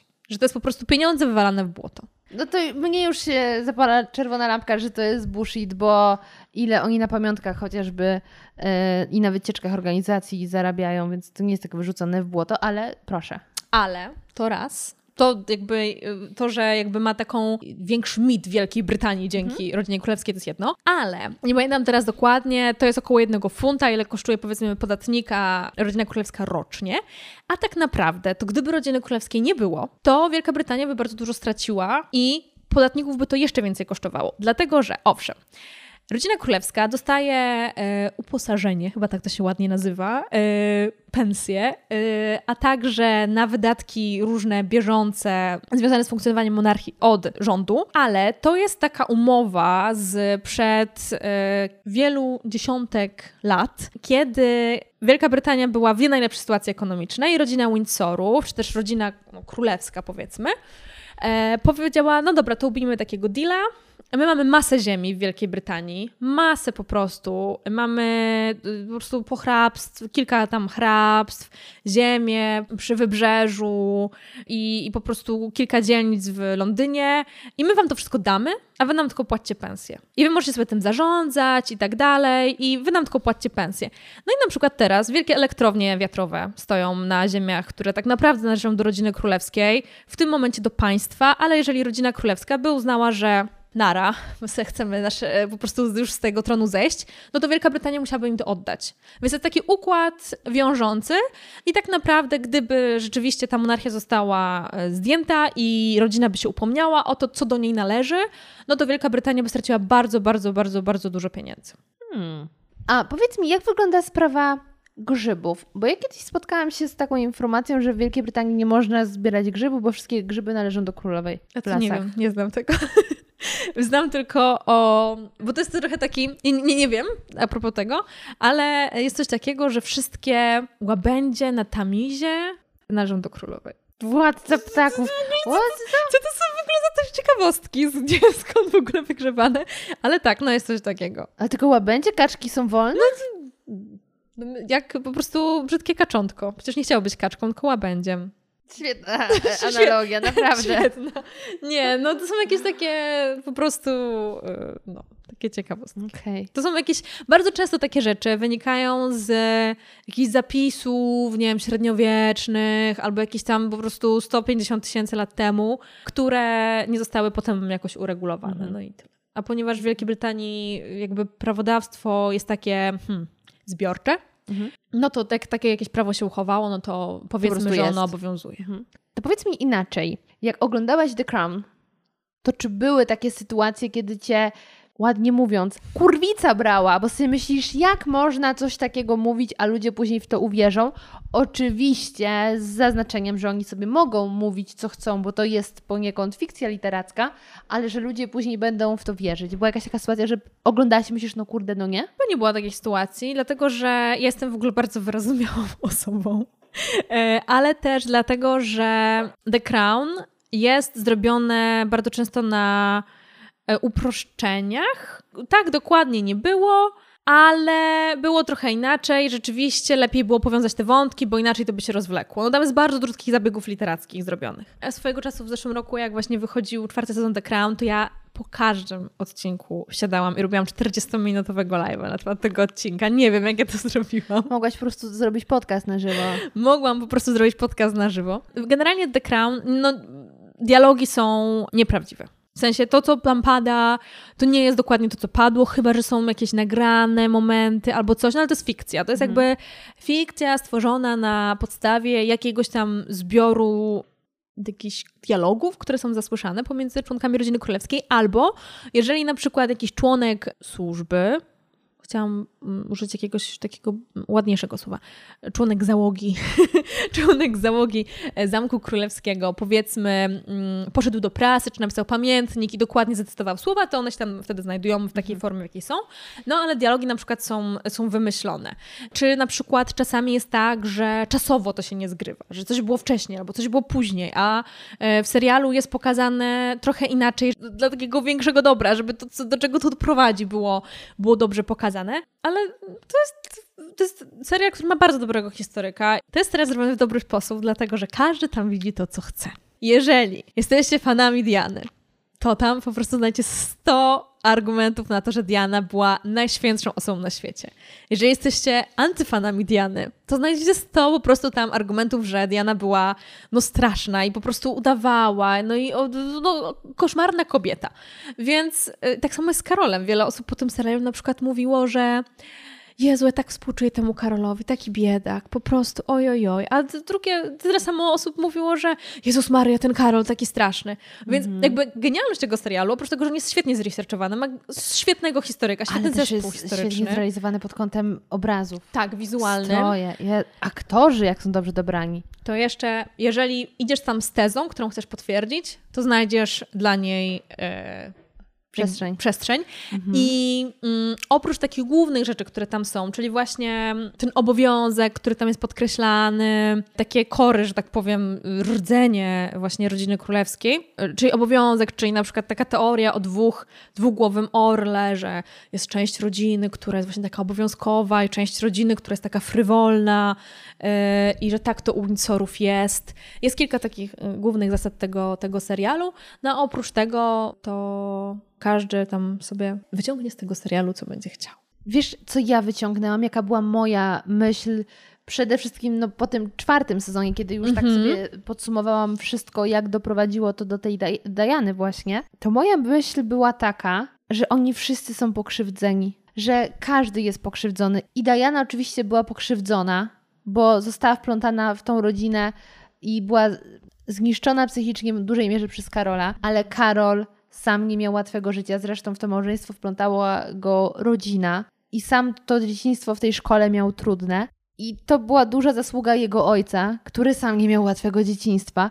I to jest po prostu takie fatum ciążące nad nimi wszystkimi. I to się musiało skończyć taką e, katastrofą, którą oczywiście ciężko się ogląda. I jeszcze tutaj taki insight, powiedzmy. Moim zdaniem, moja mama, jak była młoda, była bardzo podobna do Dajany. I ja mam takie dwa zdjęcia w telefonie mojej mamy i Dajany, gdzie uważam, że są strasznie do siebie podobne. Więc kiedy ja oglądam jeszcze ten serial, to jest takie, ja wiem jak to się skończy, ja nie mogę tego oglądać.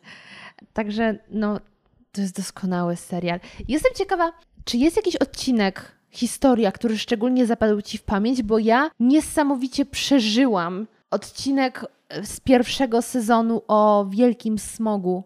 Y, oczywiście tam jest duża y, fikcja, bo spoiler będzie, uwaga, jeśli ktoś tego odcinka nie oglądał, no to na koniec tego odcinka ginie ta asystentka y, Winstona, tak? Mhm. której nie było. W sensie ona pracowała, był ktoś w takim imieniu, ale nikt nie zginął. Natomiast faktem jest, że w czas, czasie tej, tego wielkiego smogu wiele ludzi zginęło.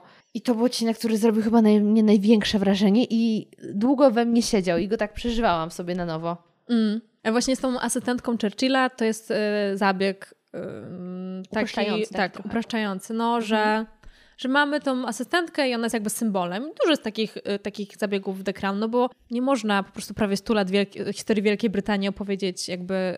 Cztery sezony. Tak, w cztery sezony. Ale chyba takim odcinkiem, który wywarł na mnie największe wrażenie, którego nie mogłam oglądać drugi raz, y, bo ja oglądałam The Crown pięć razy, niektóre sezony, a niektóre odcinki z pierwszego nawet więcej, bo kiedyś jechałam autobusem w Tanzanii przez 9 godzin i miałam trzy odcinki The Crown. Było mi bardzo ciężko, bo tanzańskie autobusy są koszmarnie wymagające psychicznie ode mnie. No i oglądałam y, pierwszy, drugi i trzeci odcinek chyba po prostu po pięć razy. A to nie są najbardziej porywające odcinki. Pierwszy, pamiętam, jest w ogóle jakiś taki nieporywający. Ja lubię. Tak? No. E, Znaczy ja pamiętam, za pierwszym razem włączyłam The Crown, to się strasznie męczyłam przez ten pierwszy odcinek. W sensie jeszcze nie byłam wkręcona, więc Mm. może to też jest sprawa tego, ale nie wiem, też z pierwszego sezonu pamiętam ten odcinek z tą górą, co się osunęła. To jest czwarty sezon. Nie, to jest w pierwszym sezonie. Ona jeszcze była młoda chyba. Mm-mm. Dwa- To jest właśnie to jest o górnikach takich. No, ty mówisz, że to jest czwarty sezon? No. To jest odcinek, którego ja nie mogę oglądać. To jest ten odcinek. No. Czekaj, czekaj, Teraz się okaże, że to był trzeci sezon. I wcale nie znam tego serialu tak dobrze. czekaj. No co? Katastrofa była głównym wątkiem trzeciego odcinka trzeciego sezonu. No, dobrze. To Ale się znamy? świetnie, po prostu, tak. y, Wydaje, y, wydaje mi się, że to było w czwartym, a to jednak było w trzecim. Dlatego, Że... że Dobrze, to było w pierwszym. Ale chyba dlatego, że ja po prostu trzy sezony nadrobiłam przy jednym posiedzeniu, wiesz? to jest odcinek, którego ja nie mogę. Ja widziałam ten odcinek raz i więcej go nie Jezu, zobaczę chyba. mocno. I nawet jak oglądałam e, z moim chłopakiem, który się wciągnął, oglądałam z nim chyba w grudniu zeszłego roku, od początku wszystko, to ja powiedziałam, że nie mogę tego odcinka oglądać, bo on jest bardzo emocjonalny I taki mroczny. Właśnie. Dlatego może mi się on zlał z tym pierwszym sezonem, bo on dla mnie klimatem jest bardzo podobny do tej mgły, tego Mm. smogu. Tak, bo to są dwa, tak, to są, jest taki Mhm. mrok i taki marazm. Bo to są dwa odcinki o tragediach, w których Elżbieta musi się w jakiś tam sposób zachować i też jest, są interakcje z premierami i to, co ona powinna, nie powinna, a w pierwszym sezonie to tam, że opieprza Churchilla, czy nie, czy no Tak, tak, różne tak. rzeczy. Więc to są dwa bardzo podobne e, odcinki. Emocjonalnie. Emocjonalnie Tak. też. Bo e, w czwartym sezonie W czwartym już jest w ogóle Thatcher, więc to w czwartym też... sezonie jest Thatcher, ale I wszystko się kręci wokół Diany. Kręci się, wkręci, tak, wokół Diany. No i tam jest dużo dramatycznych scen. Chociaż tutaj ta dramaturgia jest głównie spowodowana Dianą, jej zaburzeniami odżywiania i tak dalej. Tak. Uważasz, że dobrze, że ten serial powstał? Myślę, że tak. Myślę, że tak. On chyba sprowadza trochę na ziemię tą narrację, która była wokół rodziny królewskiej e, w ciągu ostatnich 30 lat. To znaczy, ta relacja była taka bardzo tabloidowa. Nikt nie pamiętał już tak naprawdę, co się działo, jak królowa była młoda, albo e, przez jakie zmiany przeprowadziła kraj. Tak się mówi, no ona tam nic nie robiła, nie? W sensie, znaczy coś robiła, ale nie było tak, że, było, że e, e, jakąś realną władzę. Powiedzmy, że przeprowadziła duchowo kraj. Wsparciem była. Wydaje mi się, że w ciągu ostatnich kilkunastu lat, y, no też za sprawą Diany, e, narracja wokół rodziny królewskiej była y, tak bardzo uproszczona, sprowadzona do takich prostych rzeczy, ślub, skandal, sukienka i tak dalej. A to jednak pokazało, że ta rodzina królewska, a przede wszystkim królowa, no bo to jest serial y, w, trochę w hołdzie dla królowej, że ona jednak przez te prawie 70 lat w 2022 roku, jak tego słuchacie, to 70. Była po prostu na tronie i jest. I jakby była takim aniołem stróżem trochę dla tego państwa. Świadkiem tylu wydarzeń.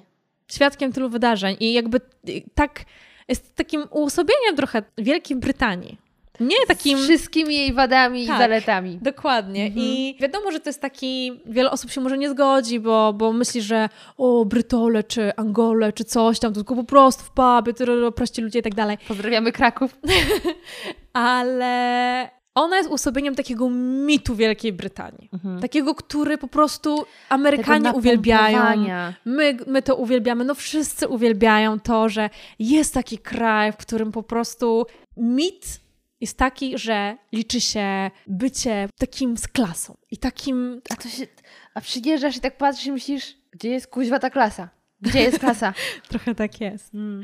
E, Ale, wy- o Francji też jest ten mit, tylko że Francja nie ma królowej, która by to y, A, uosabiała, ani To króla. W tym nie? podcaście Francja jest na przegranej pozycji ze względu na to, że ja mam ciężką relację z tym krajem, więc tutaj o klasie Francuzów rzadko mówię, bardziej o jakichś tam problemach z tym krajem w moich oczach związanych. Ale robią świetne samochody. Ale to też jest e, kraj jednak, który ma ten mit taki wokół siebie. I oczywiście, że tak. Oczywiście chcę doprecyzować, że mówiąc świetne samochody, mam po prostu na myśli jeden mój egzemplarz, reszta A tak jaką masz markę? Renault Clio. Ja mam Peugeota. A, to też Francuz. Wiesz, co w rodzinie to... Dobra, ale wiesz co, tak a propos właśnie jeszcze tego wątku, No. to myślę, że fajnie też em, zostało to pokazane w tym odcinku, kiedy oni wpuszczają do domu telewizję. I nagle po emisji tego dokumentu, który chyba tylko raz w historii został wyemitowany, Tak, ale ostatnio się pojawił na YouTubie. no tak, bo to już wiesz, po, po emisji The Crown to tam już można puścić, no wszyscy wiemy już jak jest. Ale jak nagle się okazało, że pokazanie rodziny w takich, nie chcę powiedzieć prymitywnych, tylko prozaicznych czynnościach, Jako rodziny. jako rodziny, a nie tego mitu, nie było najlepszą decyzją. A my właśnie, mm, tak jak powiedziałaś, zapomnieliśmy skąd się to wszystko wzięło i trochę żyjemy takim już y, tą myślą, no to są, to są zwykli ludzie. A po- zapominamy skąd oni się wywodzą i dlaczego właśnie są na tym tronie dalej, dlaczego tą władzę mają i większą lub mniejszą, ale na pewno w świadomości są. Tak, i brytyjska rodzina też jest o tyle specyficzna, no może jeszcze japońska i tam kilka innych, ale no, powiedzmy w, jak na europejskie standardy, e, zdecydowanie jest to ta rodzina, która zachowała najwięcej tej pompy i tego takiej spuścizny i która, no oni trochę się wahają, czy być tymi e, właśnie ludźmi z mitu, czy zwykłymi ludźmi. Nie wszystkie rodziny mają europejskie takie, że tak powiem, dylematy, no bo rodziny skandynawskie po prostu uznały, że oni są zwykłymi ludźmi i, i oni sobie będą po prostu jeździć na rowerkach i chodzić na zakupy do supermarketu i y, być normalnymi y, ludźmi i wychodzić za trenerów fitness. Um, więc u nich nie ma tego problemu.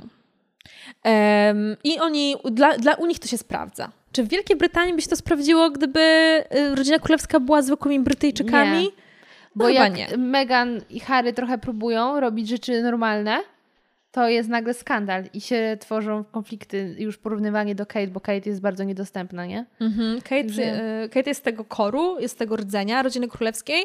No i to też y, ją zobowiązuje tak samo Williama. Do pewnych konkretnych zachowań. Tak, Oczywiście. do tego, że oni, oni są trochę urzędnikami. Tak samo jak królowa, tak samo jak Karol w tym momencie, jego żona, William i Kate. Oni po prostu mają reprezentować, mają się zachowywać po prostu jak najlepszy możliwy reprezentant kraju. Mają pocieszać e, po tragediach, mają otwierać szkoły, mają jeździć, nie wiem, na e, konferencje ekologiczne i mówić, jaki to kraj jest fajny.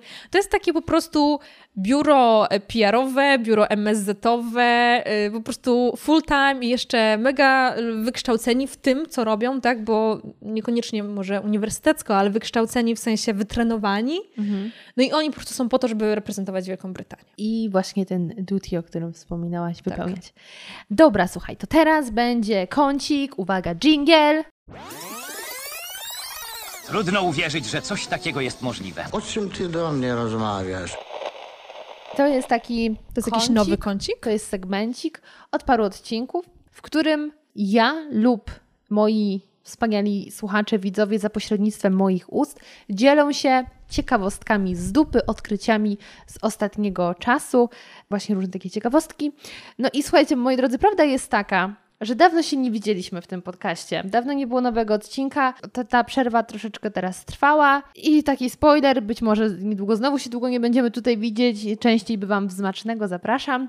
Y, I ja wiem, że parę osób na Instagramie mówiło mi fajne ciekawostki. Ja byłam przekonana, że zrobiłam sobie print screena tych ciekawostek i przed naszym spotkaniem nie mogłam go znaleźć. Więc jakaś taka naprawdę super ciekawostka, jeśli ją znajdę, to dogram się później sama. Ale jeśli nie, to chciałam się podzielić moim odkryciem, ciekawostką z dupy. Ponieważ, słuchaj, niedawno odwiedziłam Słupsk. Byłam tam na ślubie Hałturzyć, także serdecznie pozdrawiam Agatę. Y, Ślub się odbywał w Słupsku, no i przyjechałam tam już dzień wcześniej, żeby następnego dnia być zwarta i gotowa. Y, Pojechałam tam oczywiście samochodem. Właściwie po pięciu minutach w tym mieście spostrzegłam, że jest tam bardzo dużo rond. I temat jest trochę taki spójny z Wielką Brytanią, bo Wielka Brytania też y, słynie z dziwnych rond. Ale w drugą rond. stronę. Ale w drugą stronę, to prawda. I tak jadę po tym Słupsku i rondo na rondzie, rondo na rondzie. Nawet tym spostrzeżeniem e, podzieliłam się na Instagramie, że to jest jedno z moich odkryć, że w Słupsku jest tyle rond. I tak zażartowałam sobie, że Słupsk ma chyba największe stężenie rond na kilometr kwadratowy. Mhm. I później postanowiłam sprawdzić moją teorię. I powiem Ci, byłam blisko, albo nawet powiedziałabym, używając y, kalki z języka angielskiego w punkt. Natomiast zanim powiem, co udało mi się dokładnie znaleźć, to wiele osób mi wtedy zaczęło pisać, a tam Słupsk, w Rybniku to jest dopiero rond. No i słuchajcie, co się okazuje. Faktycznie, w Rybniku jest trochę rond.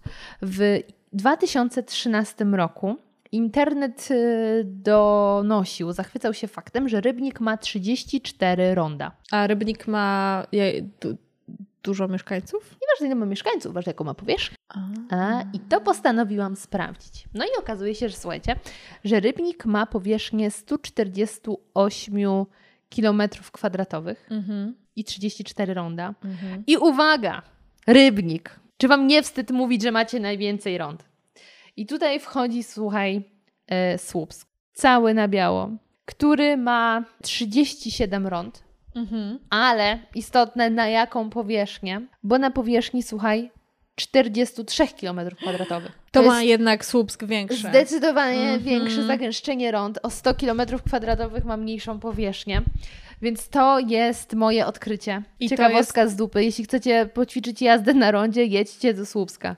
Jak ty się czujesz na rondach? Dobrze, ale mam ronda turbinowe koło siebie, więc... e, Co to są ronda turbinowe? To są takie, że to nie jest tak, że masz dwa pasy, na to wewnętrzne to wjeżdżasz jak daleko Tak. jedziesz na rondzie, Tak, a na to zewnętrzne Jak to jak wjeżdżasz. na krótko. Tak. No to, to na rondach turbinowych nie obowiązuje. Mhm. Na rondach e, turbinowych obowiązuje taka, jak na pasach normalnie drogi, że na przykład na ten środkowy wjeżdżasz, jak powiedzmy jedziesz w lewo i zawracasz, a na prawy jak skręcasz w prawo albo w W momencie. Właśnie nie, dlatego że jest tak, że nie możesz zmieniać tych pasów dowolnie. To znaczy, że nie możesz, wy, możesz wjechać na pas, na przykład środkowy, tylko z wjazdu. Ja przepraszam, jak inaczej dostać się na rondo niż z wjazdu? Na rondo. Strasznie słabo w tłumaczeniu rond turbinowych. Generalnie... To jest y, gazelka.pl. Mm. Do niedawna przestrzeni miejskiej dominowały ronda klasyczne, jednakże dla większej przepustowości zaczęły się pojawiać ronda turbinowe i praktycznie z miejsca wprawiły większość kierowców w małe osłupienie. Ale zanim przejdziemy do tego tematu, to najpierw parę słów o rondzie klasycznym. Dobra, jebać rondo klasyczne, wszyscy wiemy, co jest rondo klasyczne. Pojeźdźcie do e, Słupska, jak nie wiecie. Mm. Rondo turbinowe najczęściej składa się z dwóch pasów ruchu, no to jak większość rond. Przy, chociaż nie, no są też pojedyncze. Przed wjazdem na rondo tego rodzaju należy po dokonaniu wyboru kierunku jazdy. Czyli czy nie możesz sobie rando- randomowo jechać. A czy kierunek ran, y, jazdy na rondzie zawsze nie jest w prawo? To będzie najlepsze, y, co, o czym ty do mnie rozmawiasz, bo naprawdę ja nie wiem o czym. Zająć odpowiedni pas ruchu. E, informują nas o tym znaki umieszczone przed rondem. Późniejsza jazda jest już znacznie prostsza niż na tradycyjnym rondzie. Wjeżdżając na rondo turbinowe, trzymamy się tak naprawdę wyznaczonej trasy przejazdu. W efekcie kolizyjność na rondzie turbinowym jest znacznie mniejsza, ponieważ minimalizujemy ryzyko zmiany pasa oraz spotkania z innym pojazdem. Na rondzie turbinowym najczęściej zmieniamy pas na wewnętrzny, zazwyczaj pusty, kiedy chcemy zawrócić na rondzie. Łatwiej też skręcić w pierwszy zjazd w prawo, ponieważ dojazdu do ronda nie zajmują pojazdy, które mają inny zamiar. Ronda turbinowe są proste w obsłudze, ponieważ otrzymujemy namalowane pasy, które prowadzą. Jeśli chcemy skręcić w lewo na skrzyżowaniu, to zajmujemy lewy pas i jadąc nim jesteśmy wprowadzeni na zewnątrz ronda bez konieczności zmiany pasa w trakcie. Kierowca, który próbowałby skręcić w lewo lub zawrócić z niewłaściwego prawego pasa, musi w tym momencie zmienić pas na lewy. Słuchajcie, czytanie tego dalej nie ma najmniejszego sensu, bo ja y, też nic nie rozumiem. Ale czekaj, tu jest zdjęcie. To jest prosta rzecz. Po prostu ten jakby najbardziej zewnętrzny pas jest od razu pasem do skrętu w najbliższym miejscu. No i nie możesz jechać dalej. No to to jest... Okej, to bo to jest tak To jest troszeczkę... takie rondo dla zdecydowanych. Ale pięknie powiedziałaś. A tam turbina, rondo dla zdecydowanych, e, którzy wiedzą, gdzie podążają w życiu. Tak, bo na normalnym rondzie się możesz kręcić, nie? W Bo- nieskończoność. Bo to jest tak, jak na niektórych rondach, kiedy wiesz, że na pewno chcesz zjechać zaraz w prawo pierwszy zjazd, Mhm. to nawet nie wierzysz na rondo, tylko jest taka boczna dróżka. A tak, są I to są jest ronda, podobna no. zasada, tylko że ta boczna dróżka jest w ramach ronda. A są też takie ronda e, na Google Mapsie, które mówią zjedź z ronda drugim zjazdem, a to zwykłe skrzyżowanie. A to a propos nawigacji. e, Nawigacja e, kiedyś w samochodzie mojej mamy. Dzisiaj jeszcze się w podcaście wątek mojej mamy nie pojawi, więc dzisiaj to jest ten Nie no, wątek. co to był? Był Oj. z Dianą porównywany. Kurde. No, porównywany, porównywany Dobra. twoja mama była. no w każdym razie to e, nasza nawigacja mówiła zamiast wysepka, uwaga, wysepka była uwaga, wysypka. O czym ty do mnie rozmawiasz? Niestety trzeba było wyciąć bardziej soczyste wiązanki. W kuluarach powiedziałaś, że ludzie bardzo często cię pytają, co sądzisz o Dajanie. Mhm. No i dobra, co sądzisz? Bo powiedziałaś, że każdy, kto włącza The Crown z jakąś tezą, znajdzie tam potwierdzenie. To jaką tezę ty sobie potwierdziłaś? Oczywiście tezę, którą już stworzyłaś też na podstawie miliona publikacji, które wcześniej e, skonsumowałaś. Tak, ja miałam to szczęście, że oglądałam serial po tym, jak zrobiłam duży research na temat śmierci Diany do jednego z moich odcinków podcastu. Wtedy już się zastanawiałam nad tym, czy Diana była taką ofiarą, bo generalnie są dwie narracje. Jedna jest taka, że Diana była ofiarą rodziny królewskiej i ofiarą w ogóle mediów i ofiarą PR-u i no po prostu y, owieczką wyrzuconą na rzeź. A druga narracja jest taka, że Diana była po prostu koszmarną manipulantką. I tak naprawdę, no jej śmierć jest oczywiście bardzo przykra jakby to nie ulega wątpliwości, ale że Diana po prostu świetnie umiała manipulować mediami e, w sposób absolutnie fantastyczny, wiedziała z kim jak się ustawić, e, co wzbudzi współczucie opinii publicznej, e, jak tutaj pociągnąć za sznurki, żeby wkurzyć rodzinę królewską, jak wykorzystać swoją popularność, jak z takiej zwykłej dziewczyny, która tak naprawdę no, miała możliwość tam być po prostu dziewczyną z bogatej rodziny brytyjskiej, jak ona to wszystko zrobiła, żeby po prostu dojść na szczyt. I to są dwie bardzo y, stojące po prostu ze sobą sprzeczności teorie. Ten serial pokazuje obie z tych rzeczy. Masz rację. Ja o tej drugiej stronie nie myślałam wcześniej za dużo. W sensie, ja zanim nie poznałam szczegółów y, Diany, śmierci, to jeszcze przed The Crown, to byłam do niej tak nastawiona takie, dobre, o co w ogóle robić całe zamieszanie. Potem jak się dowiedziałam, jaka była jej historia, jeszcze zobaczyłam właśnie yy, w jej zdjęciu, dojrzałam trochę coś z mojej mamy, z młodości, to było takie aj, niemiło. Ale jak teraz o tym opowiadasz, to faktycznie są rzeczy, które za tym by trochę przemawiały, nie? Mhm. Bo Diana oczywiście, że za życia wzbudzała sensację. I potem też jakby, zarówno jak była w rodzinie królewskiej per se, czy potem już po rozwodzie, ale tak naprawdę jej mit, mit założycielski, ja tak mówię, mit założycielski Diany, Mhm. to jest po prostu moment jej śmierci. Jeżeli ona by nie zginęła w taki tragiczny sposób, to nie wiadomo, co by się z nią teraz stało. Może by, tak jak e, inna po prostu rozwódka z rodziny królewskiej, czyli e, Sarah Ferguson, pisała książki o odchudzaniu, o tym, jak utrzymać dobrą linię. A patrząc tak na background z zaburzeniami odżywiania, to mogłoby pójść w tą stronę. Tak, może byłaby po prostu e, taką osobą bardzo zaangażowaną w sprawy charytatywne, może byłaby celebrytką, prowadziła jakiś program w telewizji, no nie wiadomo, co by Byłaby się stało z Dianą. z oprą. Tak, e, prowadziłaby jakiś talk show. No, tak naprawdę ona poszła bardzo w, tą, y, w, ten kierunek taki mm, związany z działalnością dobroczy, dobroczynną, ale to też był taki y, trend, powiedzmy. No, w latach 90. jednak to było dosyć, dosyć mocne. Teraz nie mówię, że nie jest, ale wtedy to było bardzo jednak nasilone. Wtedy jakby wszystkie te takie akcje właśnie o Afryce, teraz mówimy trochę inaczej o Afryce. Tak. W 2000, 2021 rok wiemy, z czym się jakby wiążą te akcje humanitarne, jak dobrze pomagać, jak źle pomagać i tak dalej. Jakby to jest wątek, którego nie będę już dalej rozwijała. Polecam to- to inne miejsce. źr- wspaniałe źródła e, do tego. Wtedy to było jednak e, w takim bardzo amerykańskim e, stylu takiego crowdfundingu i No i amerykańskich takiego wielkiego bohatera, nie? Tak, i też wielk- wielkiego bohatera. I jednak narracja też była taka, że no Karol straszny pozdradzał, e, a ona po prostu ofiara i było nas troje w tym małżeństwie. I gdyby nie było, nie wiadomo co by było te- teraz, gdyby Diana nie umarła w tak em, tragiczny sposób, w jaki umarła. I też to, co się zadziało, zaczęło dziać po jej śmierci, czyli wszystkie teorie spiskowe na przykład. Em, na przykład to, że została zamordowana na polecenie rodziny królewskiej. To jest jedna z Tam w ogóle słyszałam, że jest jakiś motyw y, czerwonego UNO chyba. Tak, czerwone uno, to w ogóle... Kolejny wątek z moją mamą. Moja mama jeździła czerwonym UNO. Just saying. Twoja mama jest takim po prostu tutaj, e, jak to się nazywa, gościnnym, e, gościnnie się pojawia. Kościnnym tematem w każdym odcinku.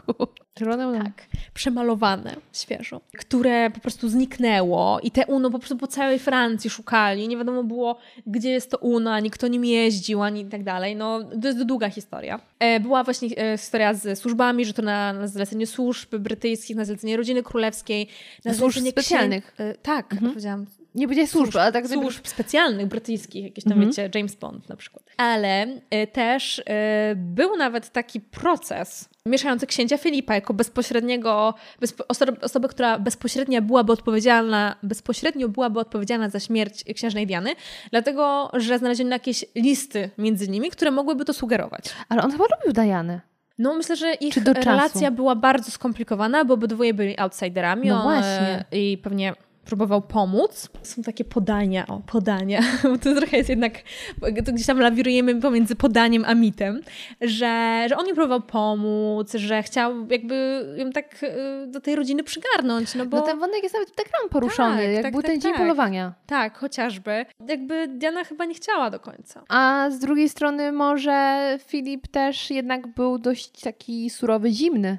No i już był wystarczająco długo w tej instytucji, Więc żeby już jej tak. bronić, a nie bronić, że tak powiem, bycie outsiderem, tak? I wszystkich outsiderskich rzeczy. Narracja wokół Diany jest ta dwutorowa i, i też właśnie dzięki temu, że ta jej śmierć była tak spektakularna, niestety użyję tego słowa, narósł ten mit Diany i do tej pory obchodzimy każdą rocznicę śmierci Diany.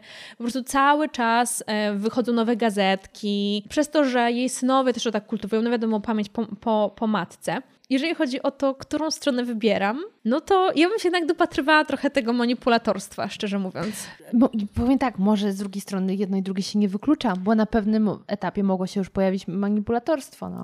Tak, W myślę, ramach trochę zemsty za to, co się wydarzyło. Ona była tak złożoną osobowością, że na pewno jako 18-letnia dziewczyna czy 19-letnia, wchodząc do rodziny królewskiej, nie była świadoma y, tego, jak to jest ciężkie.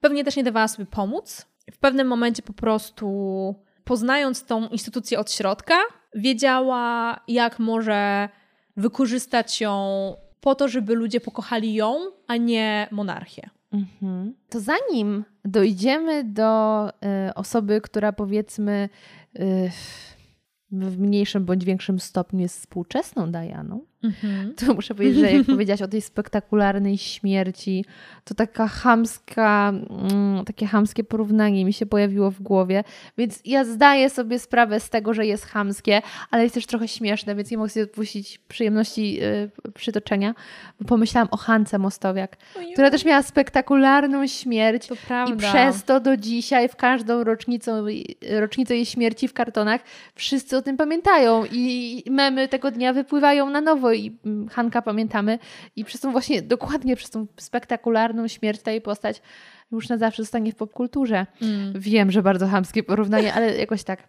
W ogóle mówienie Jaki kraj, taka księżna, nie? tak o czyjejś śmierci jako spektakularne jest dla mnie bardzo dziwne. Ale, roz... Ale to, ale to chyba jest to słowo, które oddaje jakby... Widzisz, ale to się wiąże z tym, co powiedziałaś na początku, że to wszystko się wydaje trochę takie odrealnione. Cała ta Tak. e, rodzina, nie? Ale dobrze, współczesna Diana, Meghan Markle. Ja, słuchajcie, przy tej okazji bardzo polecam Wam podcast Even the Rich.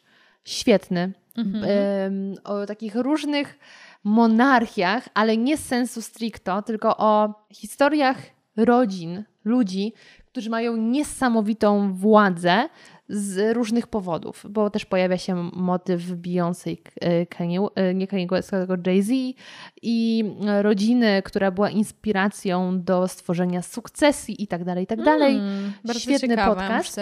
Ale pierwszy odcinek i każda, każdy ten wątek jest podzielony na cztery odcinki. Mhm. E, Pierwsza ta miniseria, te cztery odcinki były właśnie poświęcone Megan i Dianie. No i się okazało, dowiedziałam się z tego podcastu, że Megan była wielką fanką Diany, że ona dziś tak wewnętrznie czuła, że są bratnimi duszami, chociaż była wtedy jeszcze małą dziewczynką, nie? I ona dokładnie ze swojego dzieciństwa pamięta nagranie, kiedy właśnie e, był ten pogrzeb i Harry niósł tą kartkę mami czy, Mm. czy coś tam. I właśnie było porównanie to, że teraz ta Meghan znalazła się w takim miejscu jak Diana, że media jej nienawidzą, ludzie jej nienawidzą i chcą ją zniszczyć i że te różne historie i tak dalej, i tak dalej.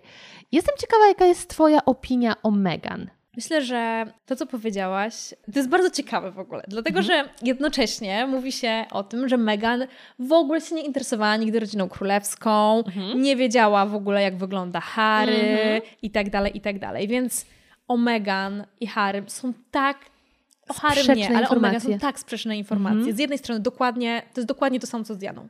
Z jednej strony Meghan jest największą manipulatorką, po prostu najgorszą rzeczą, która się zdarzyła rodzinie królewskiej, a z drugiej strony jest ofiarą rodziny królewskiej.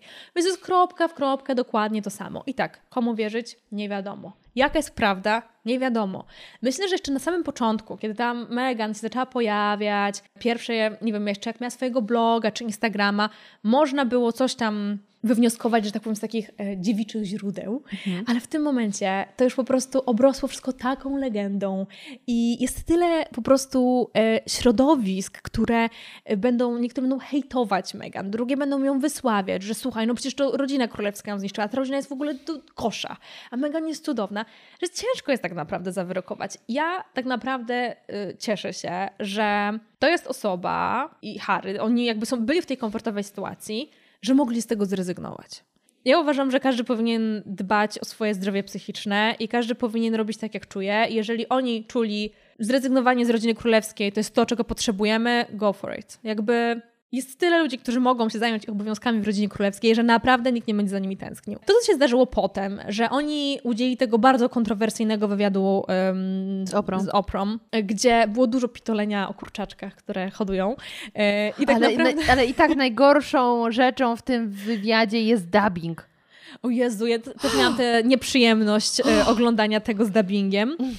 E, Podziałem ponieważ, na rolę. Tak, e, ponieważ to nie był dubbing, to było tłumaczenie symultaniczne. To był dubbing. Gdyby, gdyby to był zwykły lektor, okej, ale no, z podziałem na rolę...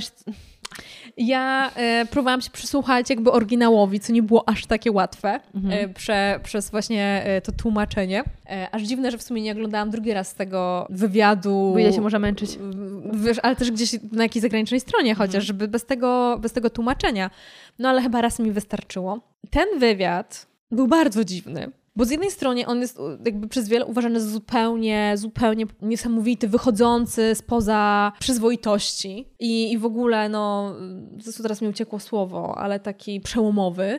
A z drugiej strony to nie wiem, czy tam są aż takie nowości. No to, że e, myślę, że, że to, że Meghan rzeczywiście przyznała się do tego, że miała myśli samobójcze, że miała duże problemy z depresją. I to I chyba to jakby- w ciąży w ogóle będąc? Tak, uważam, że to absolutnie to jest bardzo ważna rzecz. I osoby, które ją hejtowały za ten wywiad, dla mnie to jest niepoważne, jak można mówić na przykład, że, że problemy ze zdrowiem psychicznym są wymyślone. Jakby jestem bardzo na to przyczulona i, i uważam, że absolutnie to nie powinno się zdarzyć. I nawet jak były jakieś ostre komentarze, było masa ostrych komentarzy w stosunku do, do Meghan i Harego, no to komentarze na temat jej zdrowia psychicznego. Jeżeli tak mówi, to tak było. No, nie nam jest to wyrokować. Naprawdę nie nam jest wyrokować jakimś ludziom, którzy w ogóle nigdy jej nie widzieli na oczy, nie znają, nie wiedzą, co czuje, czy ona miała problemy z zdrowiem psychicznym, czy nie. Ale z drugiej strony to też jest bardzo dobre PR-owe zagranie do tego, żeby właśnie ochronić Meghan, czy ochronić ją, że przecież nie będziemy rozmawiać o jej zdrowiu psychicznym.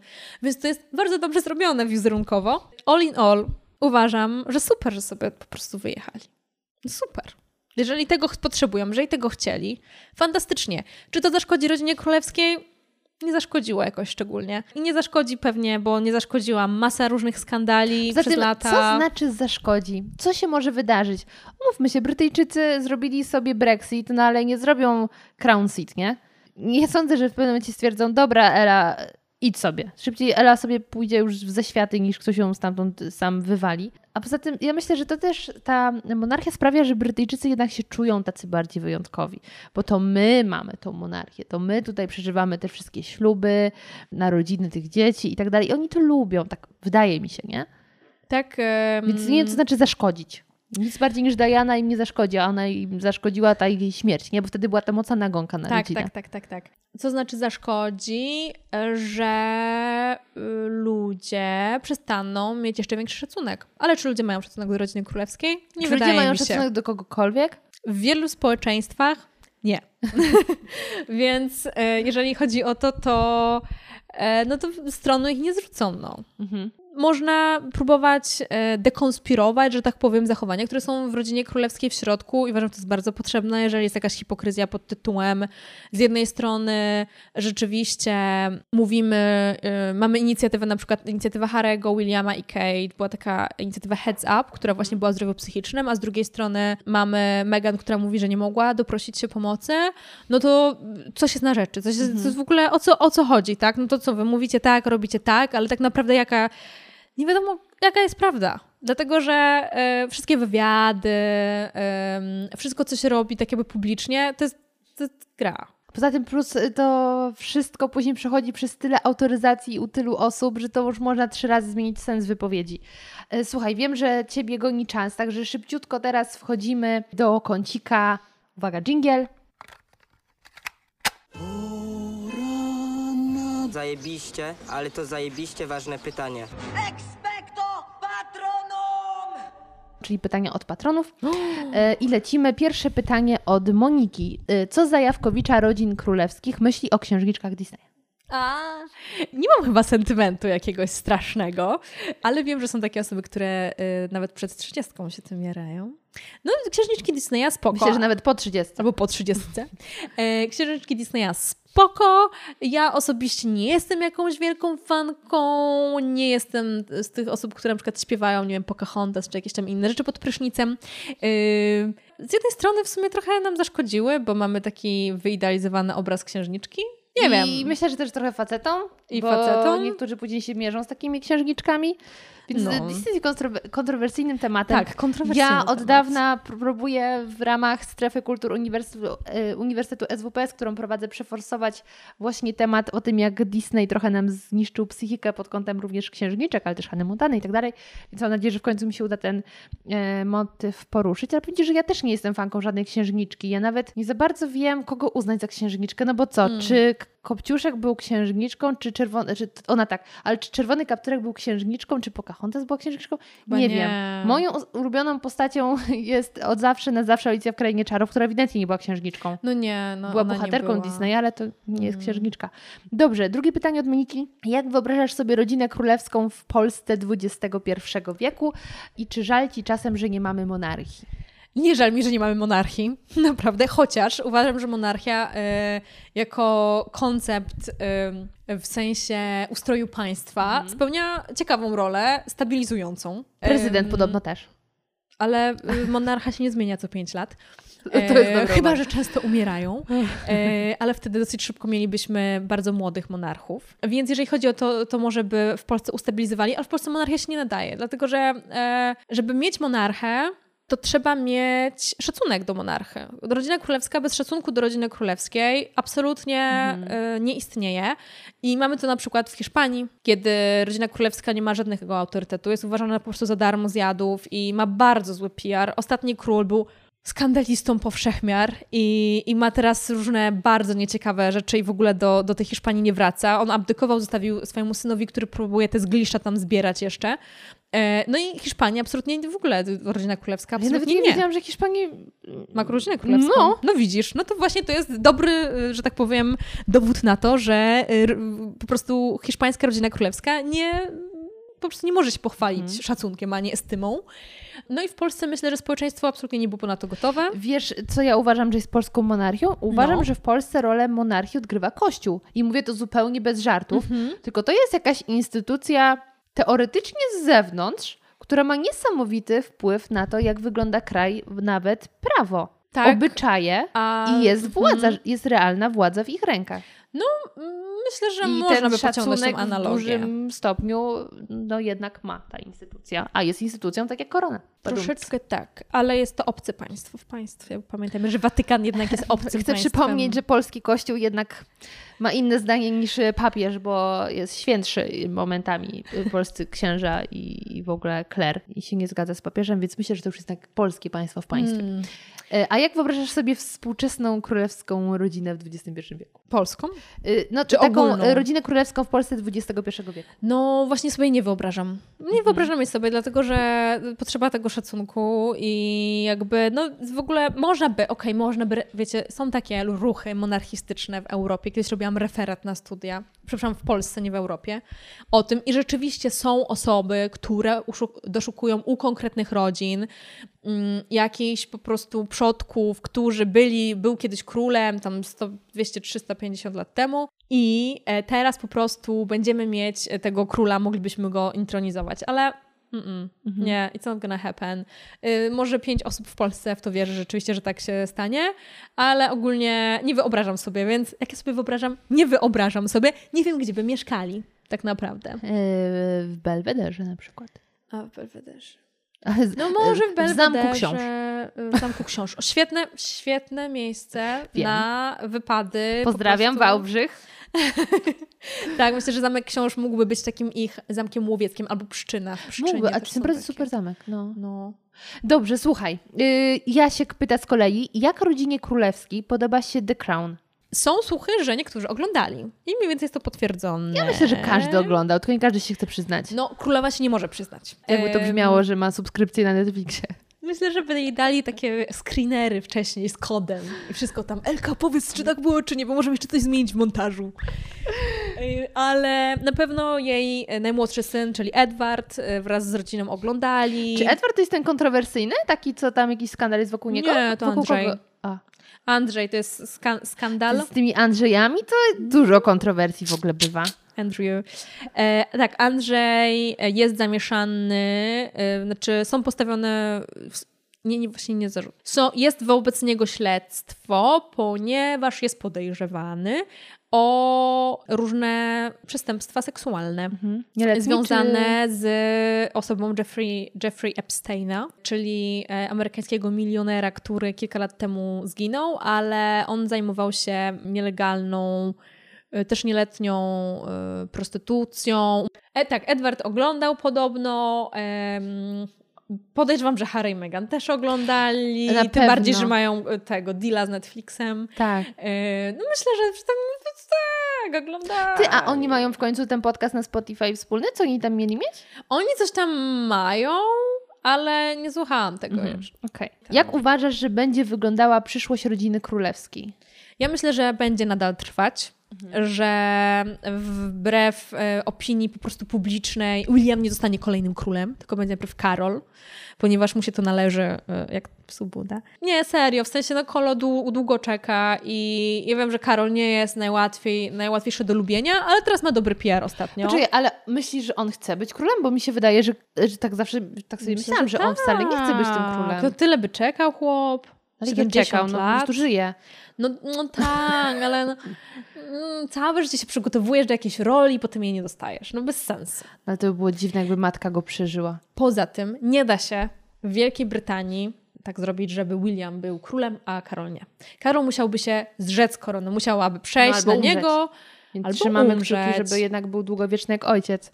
E, No, zobaczymy jak to będzie, ale raczej będzie Karol i potem będzie e, William. Zresztą Karol przejmuje już naprawdę ogromną ilość obowiązków e, od Elżbiety.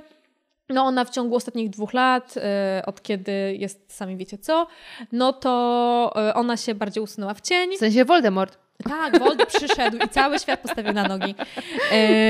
To ona się teraz bardziej tak usuwa w cień, no bo była, była też w zamku Windsor, zamknięta, potem e, śmierć męża. Nadal bierze udział w tych najważniejszych rzeczach, ale jednak bardzo lwią część obowiązków oddaje Karolowi, właśnie Edwardowi, Williamowi i Kate. To oni Że stara tam. Elżbieta jest tak pocieszna. No i w przyszłym roku ma 70 panowania. A To ile będzie feta. Ona się urodziła w 26 roku. No to 95 w tym roku. Tak, 95. No. E, no, Boże, o Jezu. A ja jestem zmęczona po 26 latach życia. Niesamowita koniec. Dobra, czyli będą sobie trwać. e, Będzie tak, spoko. tak, może się bardziej zmodernizują, będą bardziej eko, na przykład w pałacu już nie będą mieszkać Buckingham, tylko może w jakimś innym, a pałac będzie dla zwiedzających. Ty byłaś tam zwiedzać i mówiłaś, że jest super i Dwa razy polecasz. Polecam Polecam. ten odcinek podcastu, bo ja się też dowiedziałam dużo ciekawych rzeczy i stwierdziłam, że jeśli jeszcze przyjdzie mi pojechać do Londynu, to chętnie odwiedzę. Mm, bardzo polecam. Skąd rodzina królewska czerpie środki do życia? No to po pierwsze obywatele. Tak, y, dostaje pensję od obywateli, ale ma też kilka mm, jakby swoich, nie, nie, powiem, nie powiedziałabym przedsiębiorstw, ale y, kilka swoich jakby Działalności. działalności. To nie są działalności e, gospodarcze, ekonomiczne, ale jakieś inwestycyjne bardziej. No nie sprzedają jakichś tam rzeczy, tylko bardziej to są inwestycje, Turystyka E, też, no. farmy. Tak, ale turystyka na przykład odwiedzanie Pałacu Buckingham, e, środki idą na fundusz właśnie e, utrzymania tych pałacy. Więc to nie jest tak, A, że okej. tam idą do kieszeni Elki na nowy puder, tylko jednak, no, tylko jednak na pałac. Czekaj, to jeszcze pytanie bonusowe ode mnie. Czy za sprawą Elżbiety kochasz korgisie? E, bardzo mi się podobają, bardzo. Ja mam e, spodenki od piżamy w korgi. Mój bratanek jest korgisiem. Nazywa się Sernik. No, super. Nie, Poznam super są, ale chyba to są tru, trudne pieski. Trzeba je wychować, ale jak się je wychowa, no to ten ogonek jak idzie i tak merda. No jestem No. fanką ramena Karola Paciorka. Mhm. Bardzo często tego, tego ramena wypatruję na Instagramie. A powiedz mi, wiadomo jest skąd jej się wzięła ta miłość do korgisiów? Jak one z, y, się pojawiły na dworze? E, Ona w dzieciństwie miała, jego, jej pierwszy korgi się nazywał chyba Susan. I ogólnie psy w rodzinie królewskiej to jest długa e, historia. Um, Cooker Spaniel chyba miała e, królowa Wiktoria i potem różne psy były. E, I jako mała dziewczynka dostała i już tak, tak zostało. Znaczy, ja mam taką teorię, że źli ludzie, że, że źli ludzie nie są w stanie kochać zwierząt. Mm. Więc w nich musi być trochę dobra. Mm. Nawet jeśli ktoś myślą, że są tacy twardzi, to jednak muszą mieć coś dobra, jeśli kochają pieski. Bo pieski trzeba kochać. Dobrze. Każdy ma cz- człowiek chyba dla psa zarezerwowany specjalny głos. Prawda, Nerunia? Jak duża jest rodzina królewska? Dobre pytanie. No to zależy, czy mówimy o tym takim em, Rdzeniu. rdzeniu, czyli tam królowa, no wcześniej książę Filip, e, Karol i Kamila, William i Kate oraz ich dzieci. Czy mówimy, i jeszcze można do tego zaliczyć też e, Edwarda, czyli najmłodszego syna Elżbiety, bo Elżbieta ma czwórkę dzieci, właśnie Karola, e, Annę, Andrzeja i Edwarda. Edwarda razem z żoną e, Annę. Andrzej już tam sobie poszedł, bo dzięki swoim skandalom został wykluczony z rodziny królewskiej. W sensie od wcześniej miał normalne obowiązki, na przykład dużo zajmował się różnymi inwestycjami, inwestycy, inwestycjami Inwestycjami. brytyjskimi i biznesem, e, ale wszystkie na przykład organizacje, którym patronował, po prostu zrzekły się go. Powiedziały, my nie chcemy takiego patrona, który jest zamieszany w różne skandale. Więc... Trochę jakby ta kozidrak ostatnio.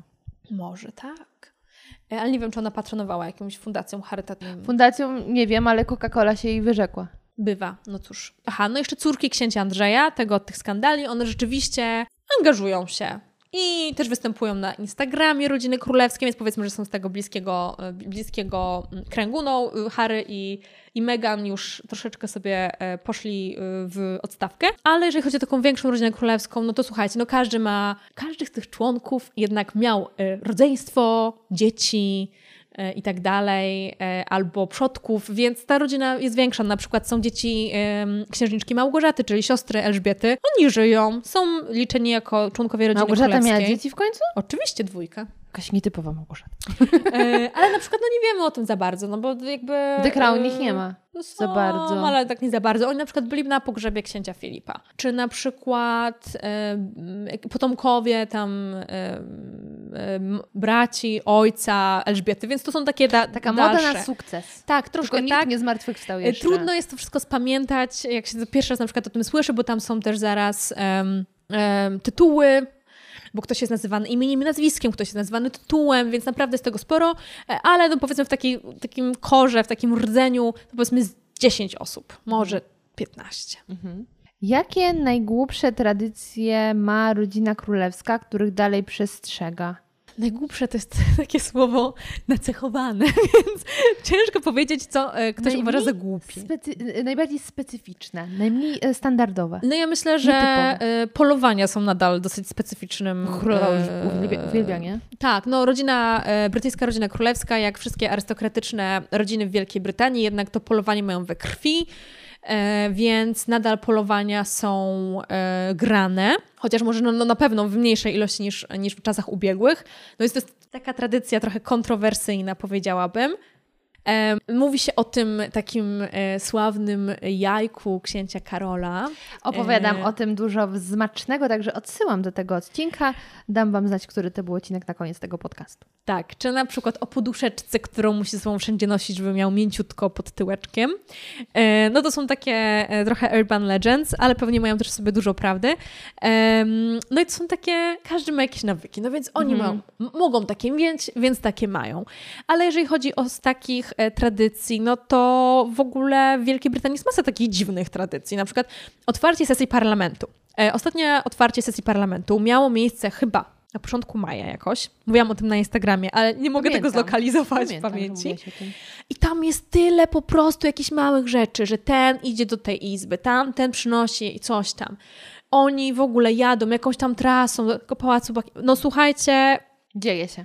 To jest przerost formy nad treścią, bo potem otwarcie parlamentu to wcale nie jest tak aż długo. No to jest właśnie ten taki blichtr i taka tradycja, która się może wydawać głupia, ale ma w sobie coś takiego, e, co nas przyciąga do tego, że jednak chcemy to oglądać. Jednak jedziemy do tego pałacu Buckingham i jednak oglądamy te rzeczy i, i też słuchamy tego odcinka, gdzie mówimy o monarchiach teraz. I ostatnie pytanie, jakie lokale w Anglii lubi rodzina królewska, czy nigdy nie je na mieście? Są takie lokale, w których są widziani, ale to są zwykle lokale. No wiadomo, że królowa to tam się za bardzo nie wypuszcza gdzieś tam na miacho. To mo, bo, bo wszyscy ją po pierwsze rozpoznali, a po drugie, no to jest szalenie niebe- niebezpieczny sport, chodzenie po mieście. Można na przykład skręcić kostkę. Jezu, anioł.